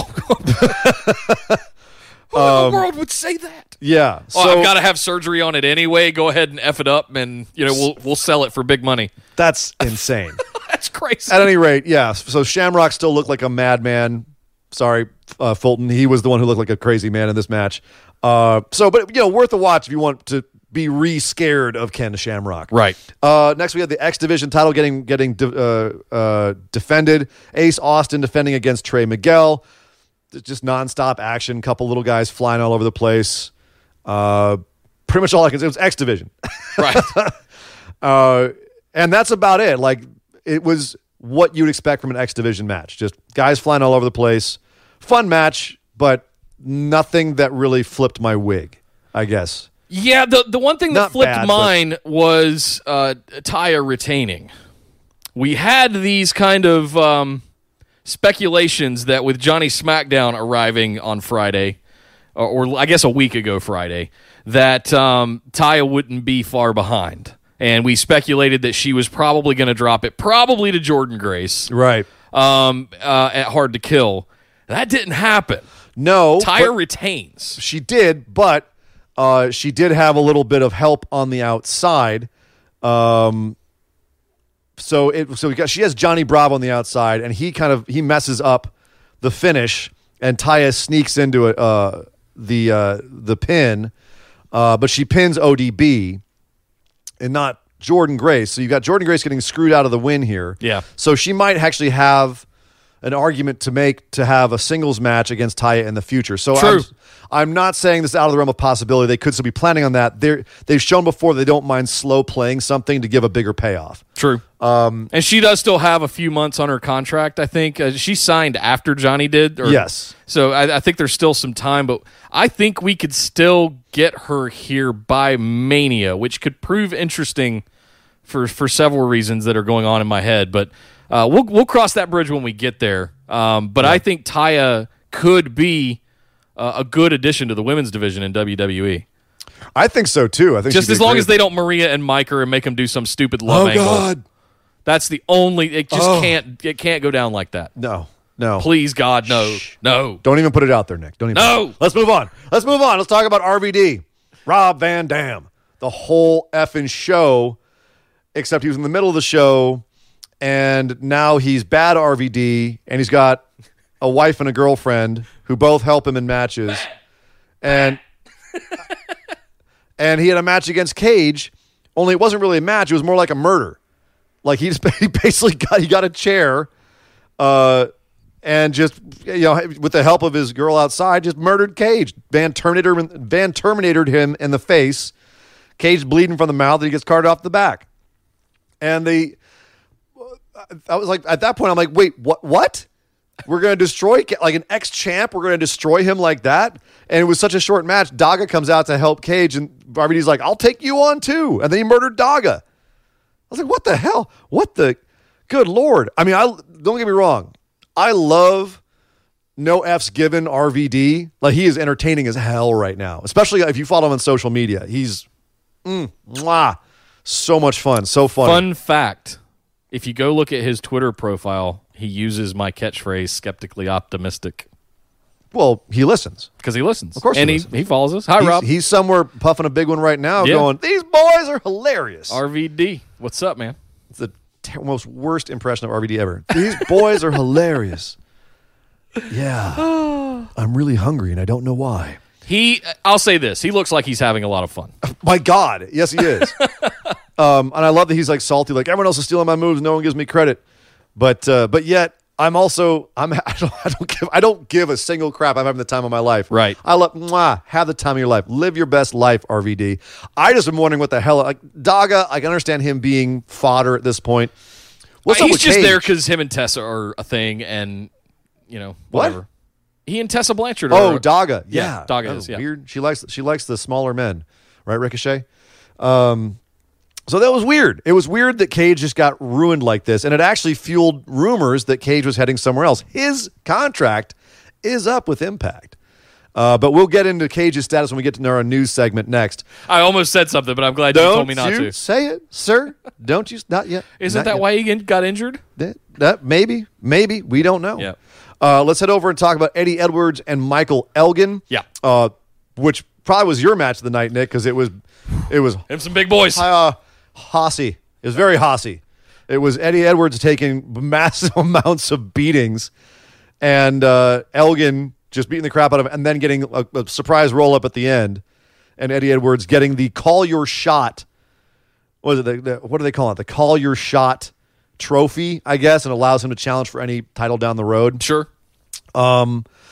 I'm actually kind of surprised Elgin didn't win that because he's kind of he's been a loyal soldier for Impact for a few months now. But uh, maybe they've got something set up down the road. I'm not sure. All I know is that Eddie Edwards looked like he could take some serious punishment in this match, And he did. and Elgin looked like a beast as well. Yeah, he does. We, He always does. Are are we? Can we confirm that Elgin is done with New Japan at this point? Is he officially uh, out over there, or do we expect to see him back over in New Japan at some point in 2020? I, I don't. I think he signed a contract with Impact, and he's out of Japan for now. Okay. I I don't know if the stuff that happened with Jeff Cobb uh, came back at him or was some blowback. 'Cause remember, Elgin had a, a while there where he was very controversial, and a lot Yep. of people were mad at him, and some still are. Raise his hand because he's kind of a dick. But um, it was more than a dick. He's a, he's really bad dick. But uh, at the same time, he's also a fantastic wrestler, um, as this match proves. And it, it sucks because it's one of those times where I have to separate the art from the artist, and I'm like, you're a damn good wrestler, but God, you're a horrible human being. Yeah. Um, which makes me actually happier that Eddie Edwards won. but uh, yeah, it was it was strange. So he's I don't believe I don't believe he's in, in contact with Japan at all anymore, Elgin. Yeah. I, I thought I thought he was out once he went over to Impact. Yeah. So, uh, but honestly, like if you actually watched the match, I know most people hate surprise roll ups these days. This was a well executed one. Yeah. It felt like it came out of nowhere, caught Elgin by surprise. Um, it looked believable, so was not mad at this. I'm curious where they're going with Eddie Edwards having uh, basically a free shot at a title. So, uh, Moose versus Rhino, another hoss, It's a lot Match. of beef. hoss, hossy match. Um, good lord, there was just there was tables and big booming spots. Oh my, superplexes onto chairs and uh, uh, Moose pulled the ref in front. Like he was about to get gored through a table in the corner. He pulled the ref in front of him, so that he was dead after getting gored, but the ref was also dead, so Right. that Rhino couldn't get the win. Um, I liked I liked Moose winning here. This felt like they're kind of giving some shine to Moose uh, over Rhino, who doesn't need to win this. Yeah. So I liked that a lot, and I think I think Moose has a lot of upside to him. So Sure. Absolutely. especially when he wins matches like this. And it also, frankly, Nick, I, this is the kind of match I want to see Rhino in. This is how I want to see him be portrayed now that he's not in WWE. Like just a monster killer guy, like, you know, old school Rhino. Yep. So this made me happy. The crowd was back. The crowd was kind of dead for the first half of the show, and they were in it by this point. So that also helped a lot. Yeah. Next, we had the North versus Willie Mack. Now you did show me a spot from this one. I did. Yes. Willie Mack and was supposed to be with Rich Swann, but Swann got legit injured uh, over the weekend. I think last Friday he got injured. And they didn't know up until game time. They didn't know if he was going to be cleared to wrestle. I don't know if that was a work or a shoot, but that's how they were playing it. And so right before the match, they were like, you know, Swann can't go, so Willie, you're on your own. Now it's a handicap match. And, you know, it's basically what you would expect. Willie's just getting his ass kicked the entire time, somehow manages to stay alive, get a couple of close pins, but ultimately gets put down by the North. Um, Ethan Page, by the way, wrestling with horrible stomach flu in this match. So, dude, props to him because he pulled out a hell of a match. Um, but can we talk about Willie Max? Let me see if I can get this right. Electric chair, uh, Canadian destroyer. Electric chair. I guess it would be avalanche too, because he came off the top. Right. I mean, Avalanche, electric chair, Canadian what destroyer. in what? the actual hell was this? Because how did he not die? How are you alive right now? Oh my god! yeah. Uh, that, I watched it a few times. we had it on a GIF on just loop, and we were sitting there We trying sitting to there like, staring at it like, analyze it. Like, how is eh, he not How? How did they? You could see the calculus going on across my face of just Yeah. this physics. Like, how's how what? this is incredible. If you've not seen this, uh, basically Willie Mack is on the top of the turnbuckle, and the other two, I forget which one's which. One had the other in an electric chair facing um, uh, Willie Mack, facing the turnbuckle. Willie jumps off of the turnbuckle onto the like third stack shoulders in a somersault and flips him over into a sort of avalanche Canadian destroyer out of the electric chair. Holy shit! Yeah. How's that guy alive right now? I don't know, but they had a whole bunch of match after that. So, but I, that should that's my problem. That should have finished the match. If you're going to do that, that's a match ender. Willie should have ended it right there, um, or they should have protected it more. Agreed. So that was my only beef. Was like it was a great move, but yo, that's a They're back up in like five that. seconds. He was back up and Go home. You know, yeah, exactly. go home. We're done. That's it. Uh, so hey, at least here you feel like they'll get another shot at it once Swann is better.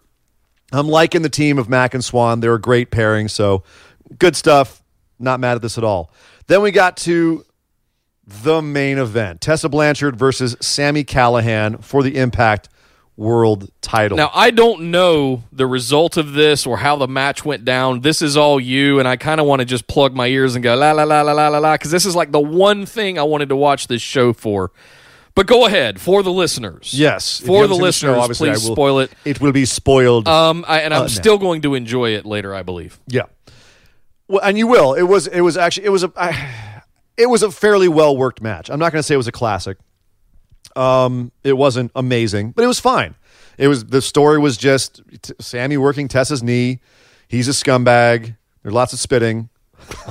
it was a snot. It was. He, he threw a booger at her at one point. Nice. Uh, Snot rocket. Yeah.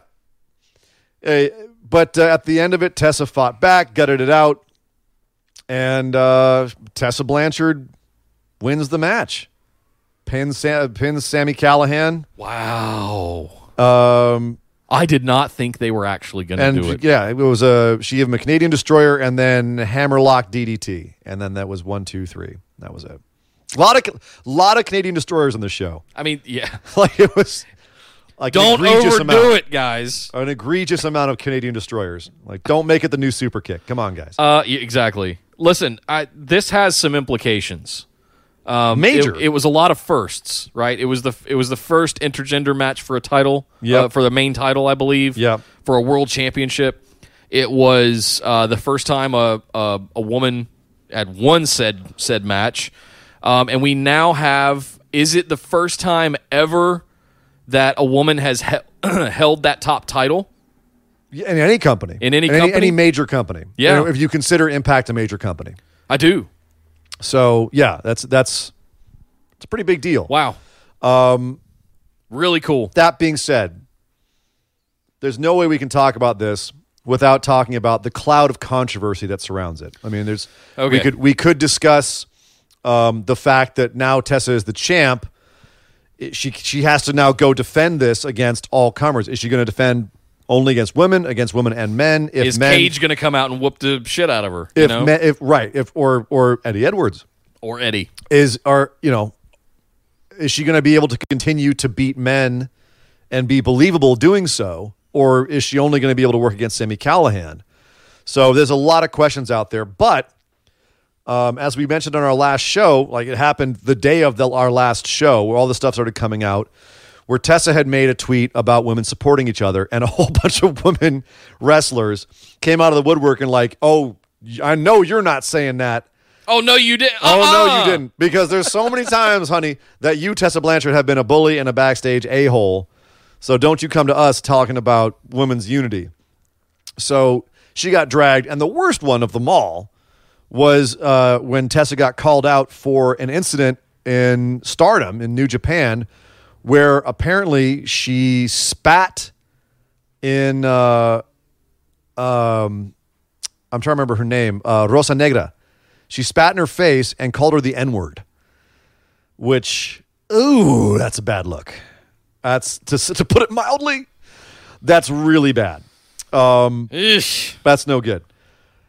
Uh, Tessa. uh, she's got this reputation for her being a bully backstage at WWE. That's why she didn't work out in the May in the Mae Young Classic. Um, so a lot of stuff came out of the woodwork about Tessa Blanchard before this happened, and it stuck through afterwards. Is this a he? She said, she said kind of thing where she's denying it that she ever did that because Yeah, she's saying I I, don't. part I'm of this is gonna- innocent until proven guilty, but the other part is like you want to believe the sheer number of people that are coming forward uh, and and you know collab co- corroborating. Yeah, it was Uh, Al- Allysin Kay and Chelsea Green were the two major ones coming out and saying it. Allysin was the one who um, who said, uh, "Remember when you spat in a black woman's face and called her the N word in Japan? Was that you quote supporting woman? The audacity of this tweet, Miss Tessa Blanchard." um, so yeah, and then Tessa was like, "Not true. That's my statement, and the most attention I'll give it because of how, how actually ridiculous it is." Meanwhile, uh, Rosa Negra has said, "Yeah, that happened, and I knocked her out." And when she did that, and now I can't work for Stardom because they got mad at me for doing that. So, yeah, Oh shit! no bueno. Um, that being said, so here's Damn another, it. another tweet by Allysin Kay that came out recently after Tessa won the title. She said, Tessa will go down in history regardless, but it's up to her whether she wants it to be for her talent or if she wants to be the next Moolah. And two thoughts on that. One, one, that's a bit of an extreme example to make. It's like someone gets in a playground fight and you call him Hitler. You're like, that's little, maybe a little bit extreme, but the the point is sound. You know what I mean? Like the basic concept of what Allysin's trying to say here is, I think, smart to say is like, okay, Tessa, Tessa has had some issues in the past. Um, how she deals with them so far has not been great, but at this point, she she has made history. She's going to be in the record books whether you like it or not. At this point, from here on out, if she wants to behave like a champion, if she wants to behave like a role model and someone who is truly supportive of other, of other women and is out there being her best self, then that can rewrite history for a lot of people. And that can change people's minds. Right. And I, I want to believe, because I like to be positive, I want to believe that Tessa can turn that corner, come back, and be the bigger person. Um, you know, and, and how she deals with this going forward uh, will be very telling. Yes. Um, I'm not a really big fan of how she dealt with it over the weekend, but she's No. probably dealing with a lot of lot of pressure. and we'll and see. and not very timely either. You know, there there's a time and place. And listen, kids, if you hadn't figured out, Twitter ain't the place to do it. You know, Yeah. Uh, that it's just not. Oh, Don't do this on Twitter. Like, if you want to throw stones, don't you don't have to respond. You you ha- you don't automatically have to respond. I think in Tessa's case, when she puts out a tweet that's supposed to be positive, and people come out and accuse her of things, I, she and she didn't. She said, "I don't really." I, she she responded a little bit and said, "I've been nothing but nice to you guys. What the hell?" And they kept going, and she's like, "Cool, I'm out. I'm not responding anymore." Yeah, good for her. That was kind of, I mean, uh, uh, unless she wants to say, "Yeah, it was a bad incident. I've apologized before for it. Um, it was something said in the heat of the moment. You know, I'm not. I don't have these actual beliefs, but." You know, bad things come out of your mouth when you're heated and you're not thinking, or whatever. However, And- she and- wants to try and play it off. and that'll never excuse it. No. But if you own if you effing own it and apologize for it, that's much better than just trying to straight out deny it ever happened when you've got so many multiple people saying and corroborating that that it did happen. Look, we could we could get wrapped around the axle on this. I, I want to be careful here that we're not going too long on this, but at the end of the day, if Tessa Blanchard said some stuff, I I want to give the benefit of the doubt. My my gut instinct is to give the benefit of the doubt, innocent until proven guilty. But when you have this many people out there saying the things that they're saying, it starts to add up. Well, and more of And it is just her overall attitude. That's Yeah. that's getting reported, um, and it's been following her for years. And it just, I just That's hope that it's something that, and that's something that you can fix. Yeah. You know, that's something that you can change and and make strides to be better about. So Yeah. now she's the champ. She is the champ. She is the first ever women's women to hold a major wrestling promotion's main title. That is a first. That glass ceiling has now been broken. It has been guys. broken, and and by, and by someone who you and I both agree, Nick, is a superstar. Yeah. is a talented wrestler. is a, is a great personality. Like she is the. She's also a total package uh, as a performer. I picked her out when she was in the first Mae Young Classic. You did. like four or five years ago. yeah, Uh, and not just not just because of her last name, because she was that good. she was that good, Yeah. and she had the legacy of the Blanchard. Yeah. you know, well, okay. So also because of her last name. Right. Tully At least you're Blanchard pulling strings behind the scenes, you know. So I mean, she could easily find a home uh, should something happen with Impact. But look, they just strapped her, and this whole thing just went down. Yep. So uh, that she ain't going anywhere anytime soon. No, I would agree. Uh, Yeah, it's it is what it is. It is what it is, Nick. Glad Uh, we got that out of the way because the next thing we need to do is a fun little segment inspired by one of our patrons, Sean Clark, called A Moment of Positivity. Positivity, positivity, positivity. Positivity. We, we need to come up with a jingle for that. Maybe we can do something before I leave not town. a bad idea. Uh, Ian, what made you the happiest this week? I'm not gonna. Besides the fact that I'm here. in your I know that just fills you with The- joy. It does actually. I love having you in the same room. It's it's nice to be able to to interact with you like in the moment and like not have through the little, wall. that little Skype. Well, through a wall, yes, but not to have, that's the problem. with The Danger Cave. It's kind of twisty and turny. Lots of lots of hidey holes. But uh, that's You have a very nice vinyl collection, by the way. Thank I'm you very much. at it over I- I- yeah, it's fantastic. I don't know if you can see it on the camera there, but yes, it is there. Um, but uh, yeah, then the other nice thing about having you here is we can finally remind people about Keith Lee and not suck at it. Oh, You know what I mean? Oh yes. Oh yeah. Oh, so you're saying you want to do that so we can clip it? Is that what will make you the happiest of the week? No, but I, I certainly feel a lot better about it and prove to people that our rhythm doesn't suck that much. That's a good point. Are you, All say, are you? Should we do it? Yeah, let's do it. Oh, okay. I'm gonna have to use my little mic stand though here. yeah, you got, we get the stand. Yeah, come on, Freddie Mercury, that thing. Yes. All right, ladies and gentlemen, in in honor of the Cultaholic Boys, of course, and the glorious Keith Lee. Yes. Not the glory. That's that's Bobby Roode. The limitless Limitless Keith. Keith Lee.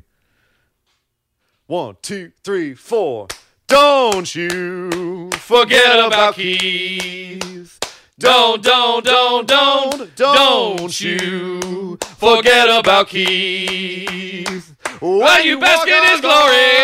La, la, la, la, la, la, la. Okay, it's breaking down now. You get the idea. Yes. That's yes. what Skype will do to you, kids. If you're across the country from each other, that's what Skype will do to you. Yes. Throws us all kinds of There off. you go, All right. Ross. We finally did it. Uh, finally got it so it didn't suck. I had to fly, fly all the way across the country just to sing your amazing rendition of that song. Yes. Thank you guys for doing that, by the way. I need another, I need another Hellfire now. Oh, boy. No, no. Uh, moment of positivity. You know what? Honestly, the biggest I smiled at all. Of, oh, you know that's tough. Damn. I was gonna say R-Truth on the our the R-Truth segment on Monday Night Raw. Wow. I just was just tickled me. um, just the reactions, like Paul's reaction and Brock's reaction, like all that was it was just so funny. But yeah, I think it's just like a single moment that would have to be it. There's a bunch of other really good ones this week, like the Tyler Bate Devlin match, but that was just a good match. Yeah. You know, uh, Randy Orton just not giving a crap in the opening segment, like throwing the mic, and obviously like just that's having him and him and Drew McIntyre obviously just having so much fun together, and AJ having fun. Like the three of them just have so much fun. Randy just flailing loose. his hands like, oh God. Super dramatic about the whole thing. Yeah. That, that was all that was all fun too, but I think it's got to be R-Truth. Like that just cracked me up so hard. That's that, that I'm going with that. Mm. What about for you, sir? Was it was it was it when you woke up this morning and realized you had to go give a keynote address and we're still Four hellfires in. No. uh, guys, I'm not kidding. That drink is the devil. It is it is Satan. I smelled hellfire in the shower this morning. It- it's it's awful. Um there my so my moment of positivity is not my nickname is is is not because I'm friendly. It's because it's not it's not Sir Ian the friendly neighbor, neighborhood no. Ian. No. That's people come into the bar the How day after they've come they've, they've drunk me the night before. That's what they call me. So it's it, yeah, anyway. It, that's moving on, Nick. What was your moment of positivity? Asuka. Oh. It was, and, and if you missed it, go back and watch that set, the contract signing segment on Raw. God, Jerry Lawler is so annoying. I'm sorry to recommend that you sit through that again, but watch Asuka the entire time. Never take your eyes off of Asuka. Yeah. And the way that she is sitting there, so just doesn't give an F at all and sits there with her just legs crossed and arms spread out and kind of like how I'm doing right now where you just you just cross your legs out and you're just hanging out you're just you know whatever Becky Lynch top woman in WWE just whatever and just smiling the whole time and Asuka was easily uh, my moment of positivity for the week and we got the mist and I'm all tangled up in my cables uh, we got the mist uh, we doing got, over there? Uh, yeah, you can't see, but I don't know what I was. know. I was I don't wanna imitating. Asuka and the way she was sitting, laying back on on your, Oh. your super comfy couch over here. it's a deep couch. It is. It you can sink into it very easily. Um, uh, Asuka's emotes and all of that stuff throughout this entire segment, and baka baka baka, and she's just continuing to yell in Japanese, which you guys just know warms my heart. Um, it's something that I wanted like two years ago when she first debuted. I'm like, just have her come out and yell at everybody in Japanese, and now she's doing it. So, it's, I am wearing pants. Thank you very much. You guys finally, after three years, got to see. Yes, I have legs. I have legs. There they are. Ta-da! Yeah, this is the first time I'm having I'm having to wear pants for the show now too. Right, exactly. You're here. it's ridiculous. Oh man, but yeah, Asuka for me easily, and you know a little hat tip to uh, Evil Hojo as well. Kairi Sane coming out as Yeah. that little demon that she is. The interaction she had with Becky. Becky stole her little parasol and Tossed it. threw it. into the crowd. just, just brilliant. Asuka and Kairi Sane are Yeah. finally. We, we had to grudge our way through Dude. that weird intro song. Somebody Oh, hitting the, God, yes. the faders back and forth. But man, they've nailed it. The intro music is And killer. Asuka feels scary again. Yes. She feels like an intimidating threat. You know, we were talking about how little it takes to get someone there and how like, oh well, they're letting Asuka slide a little bit, but it's Asuka. It doesn't take much to put her back there. Didn't take much. Nope. Give them a song, yell in Japanese the whole time. Yep. Look how dangerous they look right now. Mwah. Perfect. Mm-hmm. And I'm I'm I think something's going to happen with Becky. I think this is the beginning of the end for the man. She's going to have that kind of same dejected. Were, are you not entertained? What do you mean? You guys used to love me. What happened? I think it's going to be kind of the same thing that Seth No, went I through. don't. No, Becky's not going heel, but I definitely, I, I I like what they're doing with a lot of this. Yeah, me too. All right. Yeah. Well, guys, that is our show. Oh, no, wait. Whoa! We're not done yet. We've got just enough time for our other news lightning round. Beep, beep, beep, beep, beep, beep, beep. Yes, sir. Indeed, I, this was a tough one because there's like a bunch of these I wanted to make our big news, and there's just so much. I just had to make a big news, other news segment. Holy shit. That's Uh, a lot of news. There's a lot of news. Jesus Christ. Strap Marty- in, folks. Marty Scurll has re-signed with Ring of Honor. What? Yeah, But Uh, he's so coming to AEW. We all everyone thought he was going to AEW. Thought he was going to go to, to WWE. No, apparently Ring of Honor opened up the damn checkbook and paid this man his money. Where? Where did they get it from? I don't Five know, people but go to their shows. Reports are it's the most lucrative deal in company history, and it's also for like no dates. Like he's barely going to have to work shows wrestling wise. And they made him part of their booking team. He's now going to be, uh, we don't know where he is, if he's the head booker or what he is, but he did work uh, the last, he booked the last couple of shows. He'll be working alongside uh, Hunter Johnston, who's been the booker. Uh, and yeah, he's the, the, the upcoming show in Baltimore on the 9th. That was his idea. Um, he's uh, Scurll still going to be able to work with the NWA. He actually had an angle this weekend. Um, there was a show uh, Saturday night at Center Stage, and Aldis came out and wrecked Marty Scurll. So they're still having a feud. So Scurll can work NWA. He's going to not have to work a whole lot of dates in Ring of Honor. He's going to be a booker, and he's getting the most money anyone's ever been paid by Ring of Honor. and I think he can also. Did they say he can also do New Japan if he wants to? I don't know about. Well, uh, I'm going to get to that. He can work other because places. apparently Ring of Honor and New Japan's uh, their their relationship has been getting better. But I'll get to that in a second. Okay. Um, some other things. Cage. We mentioned Brian Cage earlier. Did he sign somewhere else or didn't he? There was a report that came out from SoCal Uncensored that said Brian Cage to AEW. But then immediately Melissa Santos, his wife and baby mama, said, uh uh he hasn't signed anything yet with anybody. So Yet. yet. But Cage's contract is up. Impact gave him a potential write-off by uh, having having him get murdered by RVD. Right. Uh, so he could come back there and have a revenge match with RVD, or he could just be gone and he could go somewhere else. I, I know that you, Nick, would be excited to have him in AEW. There's not a whole lot of guys there to look like him. That's Um, for sure. I think he would be a really good uh, dragon, but not yet. I'd have him come in after you figure out what you're going to do with Jericho next. Well, or just have him, you know, be out there as a satellite big man. Yeah. Lord knows he's worked with most of the guys in AEW before. Yeah. So it would be a natural home for him. But there's a lot of places could be a natural home. If Ring of Honor wants to open up their purse, purse strings, if WWE is finally ready to bring him back, I think he'd fit in better in WWE, frankly. I don't know if there's a lot of room for him We've seen that play before, so I, I don't know. I don't know. I don't know how he'd do with the wellness policy. I'm not saying True. he's swole. I'm just saying. Robert Roode. Uh, Well, um, and Saturn News, R.I.P. La Parca.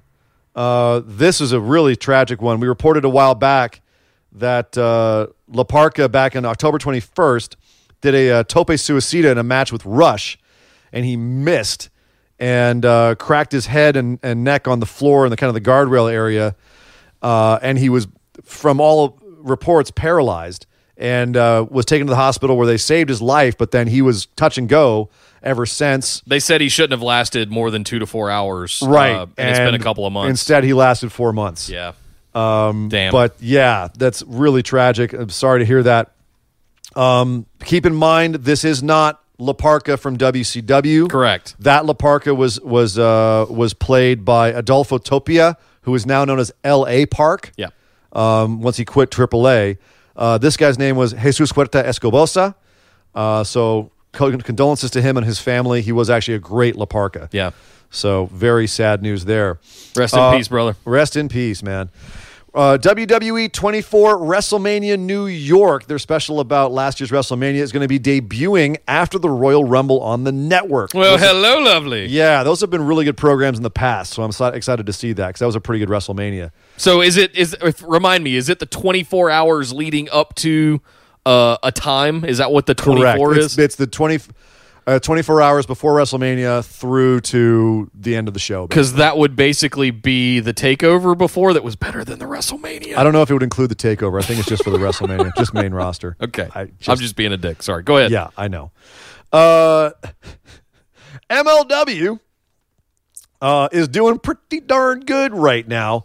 They just signed with uh, ICM Partners, which is a, a big agency here in the old Hollywood. The classic movie channel. Uh, the Indian classic movie channel. no, it's a no. The agency, not the not TCM, Oh, not TCM. You Nick, God, No, so they're looking to get uh, on TV. They want to get on TV Right. and on the on the internet, get some streaming deals going. So they've signed with them in hopes of making some deals happen. Um, they are having a lot of growth. Apparently, I'm I'm just reading this off of Wrestling Observer News right now, um, who are quoting Deadline, who said that the league showed growth of over 43 percent in total viewers from 2018 to 2019. Talking about beIN Sports, that is. So they're showing that that they have a lot of growth, a lot of potential. So they're trying to get on a bigger, uh, bigger network, bigger deal, get some streaming going. Hey, we've been saying here for a few months now. If you're not watching MLW, it's free on YouTube. Yeah. You're missing out. It's some good stuff. Other than deflated Simon Gotch, which just looks weird after you've watched him for in NXT and and the Vaudevillains with uh, uh, Aiden English. Yeah. it- he just it just it doesn't look like him anywhere. Anyway, MLW's got some really good stuff going on, and it's a YouTube show that I check out pretty frequently. while got I'm some doing good wrestling. Stuff. Yeah. Yeah.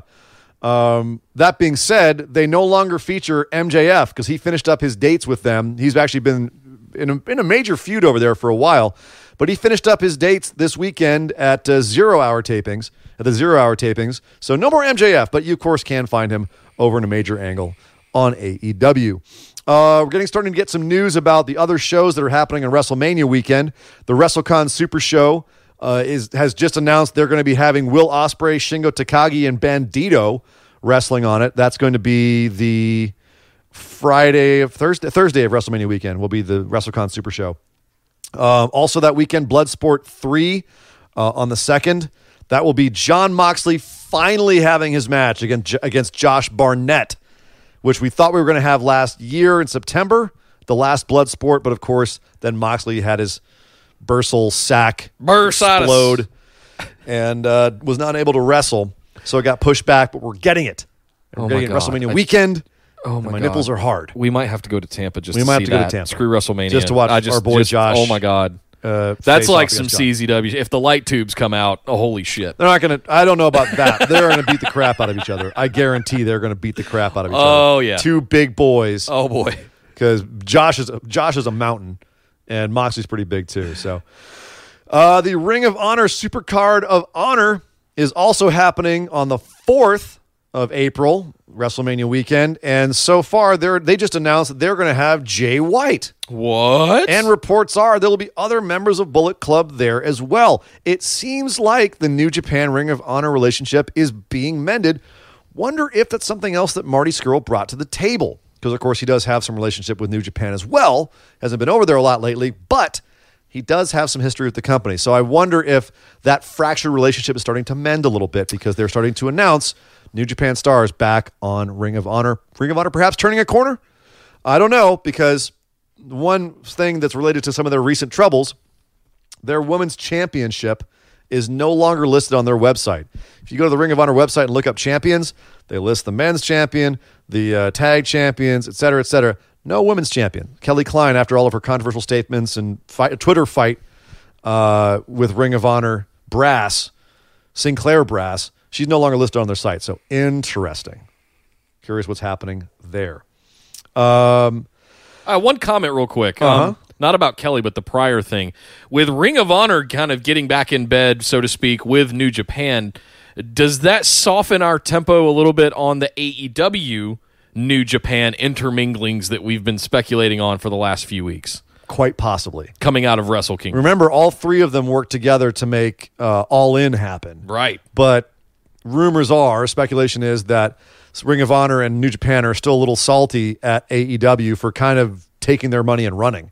Yeah. And being like, cool, thanks for the all the talent and the publicity. We're going to go make our own big company now off the backs of all of that and steal a whole bunch of your talent and kind of screw you guys over. So I suspect there's still some hurt feelings there. Yeah. But uh, certainly money to be made. It's just a question of, you know, deals being made and, and egos being soothed and that sort of thing. So It would make me really happy to find out that all three of them were in leagues with each other to take down, you know, to really go Well, up against WWE.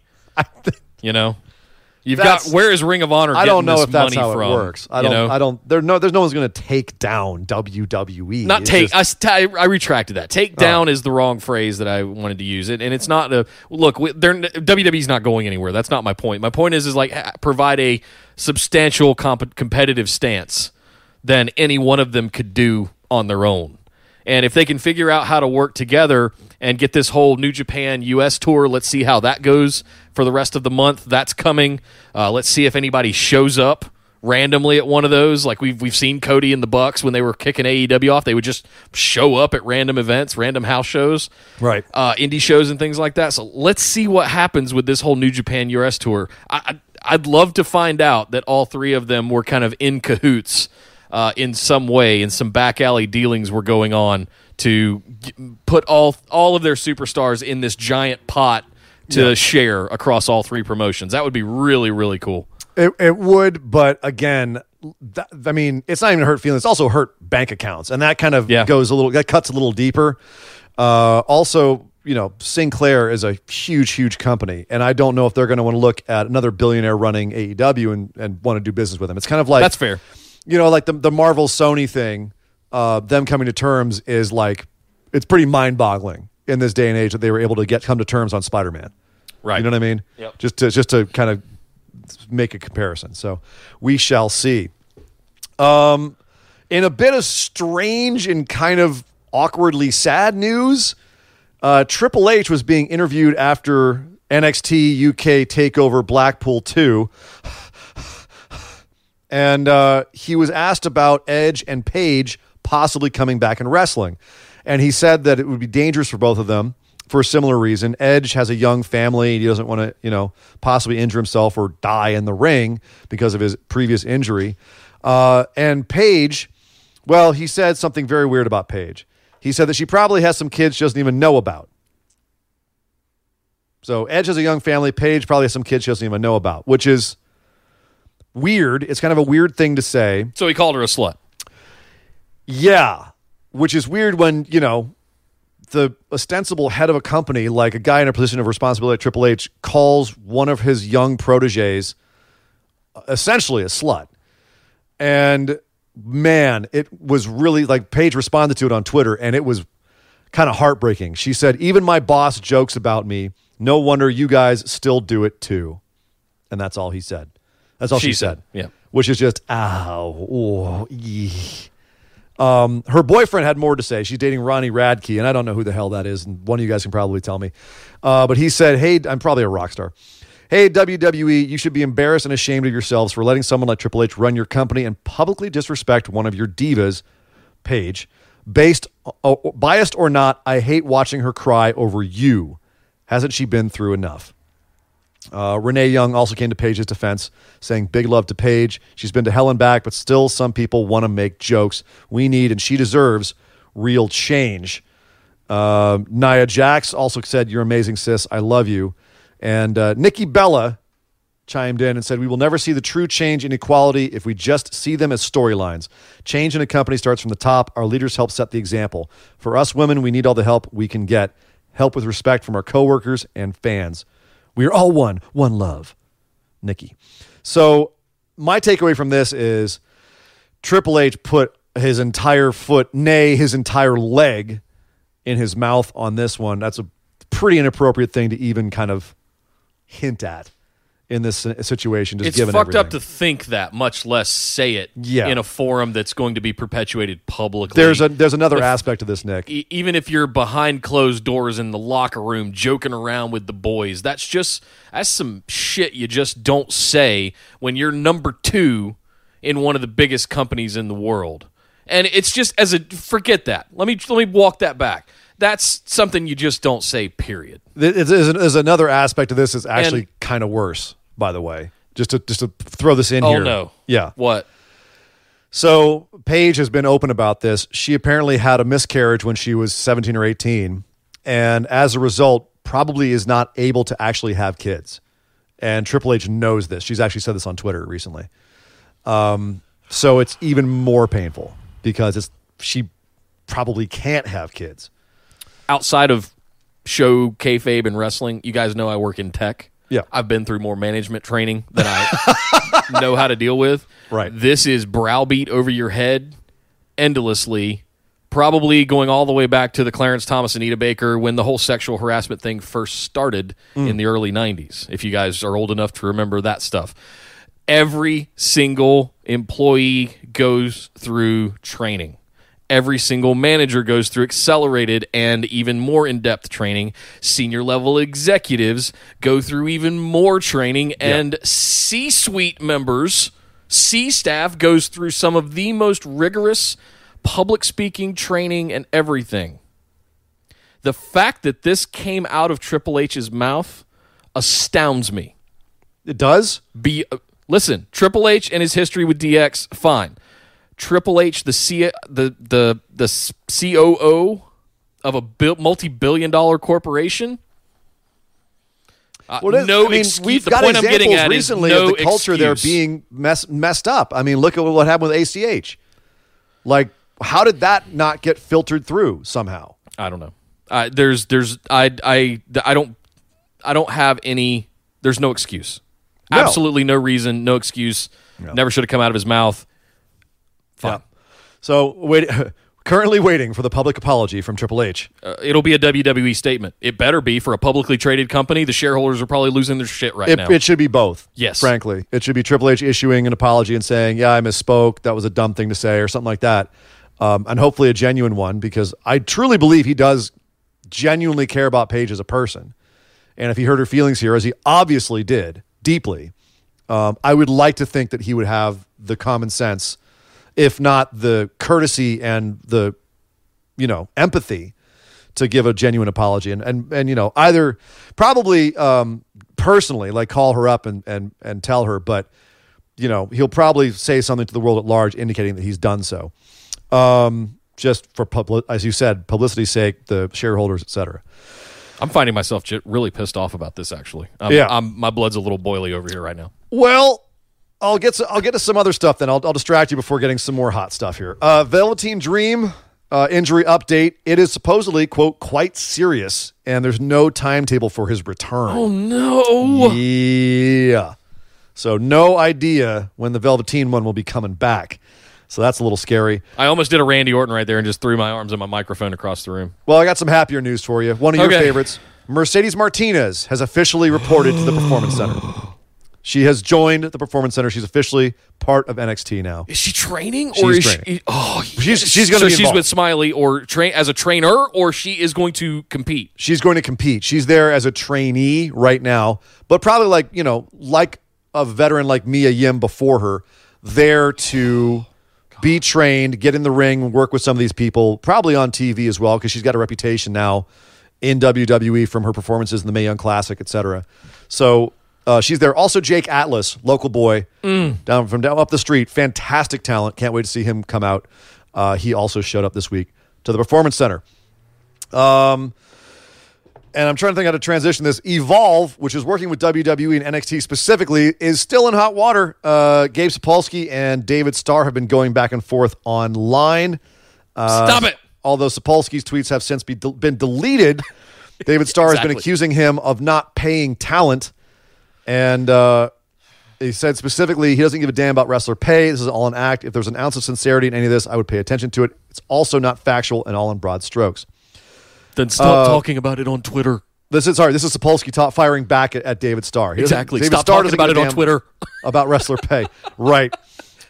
Pick up the phone. Sapolsky also said about uh, about David Starr had numerous talents complain to me about Max Barsky, aka David Starr, stiffing them, giving them concussions, and then actually blaming them for these accidents.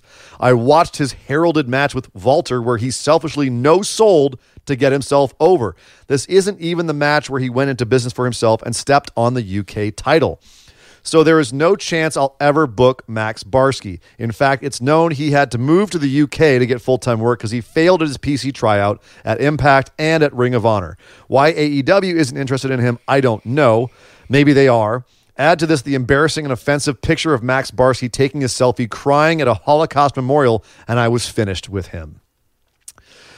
Uh, naturally, David Starr, never one to be at a loss for words, fired back and said, Gabriel, Mr. Barsky here. I see you're going with the idea that me calling out you, a carny promoter who insists people work for free or at very reduced wages, is what's killing the business. I'll gladly have a public discussion with you when you actually pay all of your workers. Um, wow. So that's ongoing. David Starr not backing down. Gabe Sapolsky has since deleted his his Twitter and all the whole everything to do with that, and is pretty much disavowing that it has happened. Uh, finally, Nick, let's let's let's end with something exciting. We reportedly know who the next guest on the Broken Skull sessions will be. Well, we don't. We we've heard. We've heard from PW Insider is reporting this Pretty is the case. But We're we've pretty reliable. We've heard. We- we Pretty don't have inside info here. I, I, all my fingers, all my toes are crossed that this is true. Bret Hart might be the next guest on the Broken Skull sessions. And given how good The Undertaker and the Glenn Jacobs one that just happened that we don't have time to go over, given how good those were, yes, please give me that sweet Bret Hart unfiltered interview. Give it to me now. Put it in my eye holes. Put it in my ear holes, my eye holes, my nose holes, and any other holes it'll fit in. Hello. Because I want that. And that is the news, Mr. Nick. Well, thank you very much for breaking that down for us, Sir Ian Dangerous. And thank you guys for hanging out with us today, right here in the Danger Cave in Los Angeles. Oh, it's good to be back in LA from time to time. And I'm glad we were able to get the live stream set up. Found some things to fix. Thank you guys for bearing with us. Uh, have some tweaks to make, but this is the kind of motions we need to go through so that when I have to travel for work or you have to travel for a holiday or something, run up north, whatever, we can still do the show. And that's fantastic. So exciting first run. This is the pilot episode of the remote rig setup. I wish you could see the the table here with it's literally it's out of camera frame on both sides of how much gear is on the uh, Ian's coffee table here.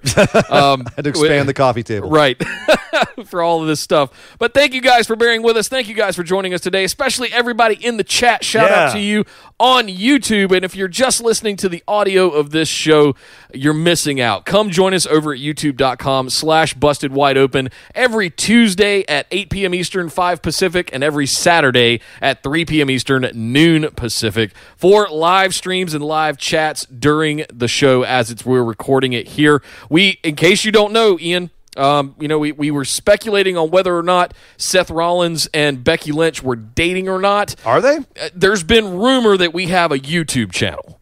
Really? And for everybody that's listening to this via the podcast feed, I want to go on record and say, yes, in fact, we do have a YouTube channel. It's Nice. youtube.com slash busted wide open. I love we it. are on that race to a thousand subscribers. We're about halfway there. Let's get there by Mania.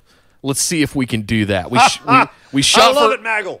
we shot for October, didn't quite make it. We shot for the end of the year, got a little bit more further down the road, but I, am going to think of something cool to put on the line for if we get there by WrestleMania. That gives everybody three months to get us about 500 more subscribers, which seems trivial. Uh, but at the end of the day, it's going to unlock a lot of the really cool stuff that'll help us fund the show, expand it even more, give us higher quality videos, uh, full 1080s downloads, and all kinds of good stuff.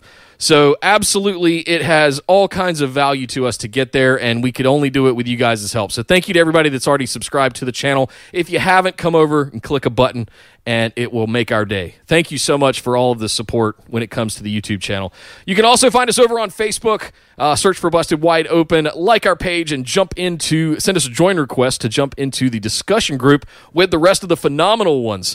Uh, and in there, you will find all kinds of good news articles, memes, fun, great, positive conversations. We keep it very lively and very positive in there. Uh, no toxicity going on in that group. We're very against that. But at the top, you'll find a link pinned to our Discord community with a walkthrough of how to use Discord as well. I've got a video up there for you guys, just in case you've never seen or used Discord before.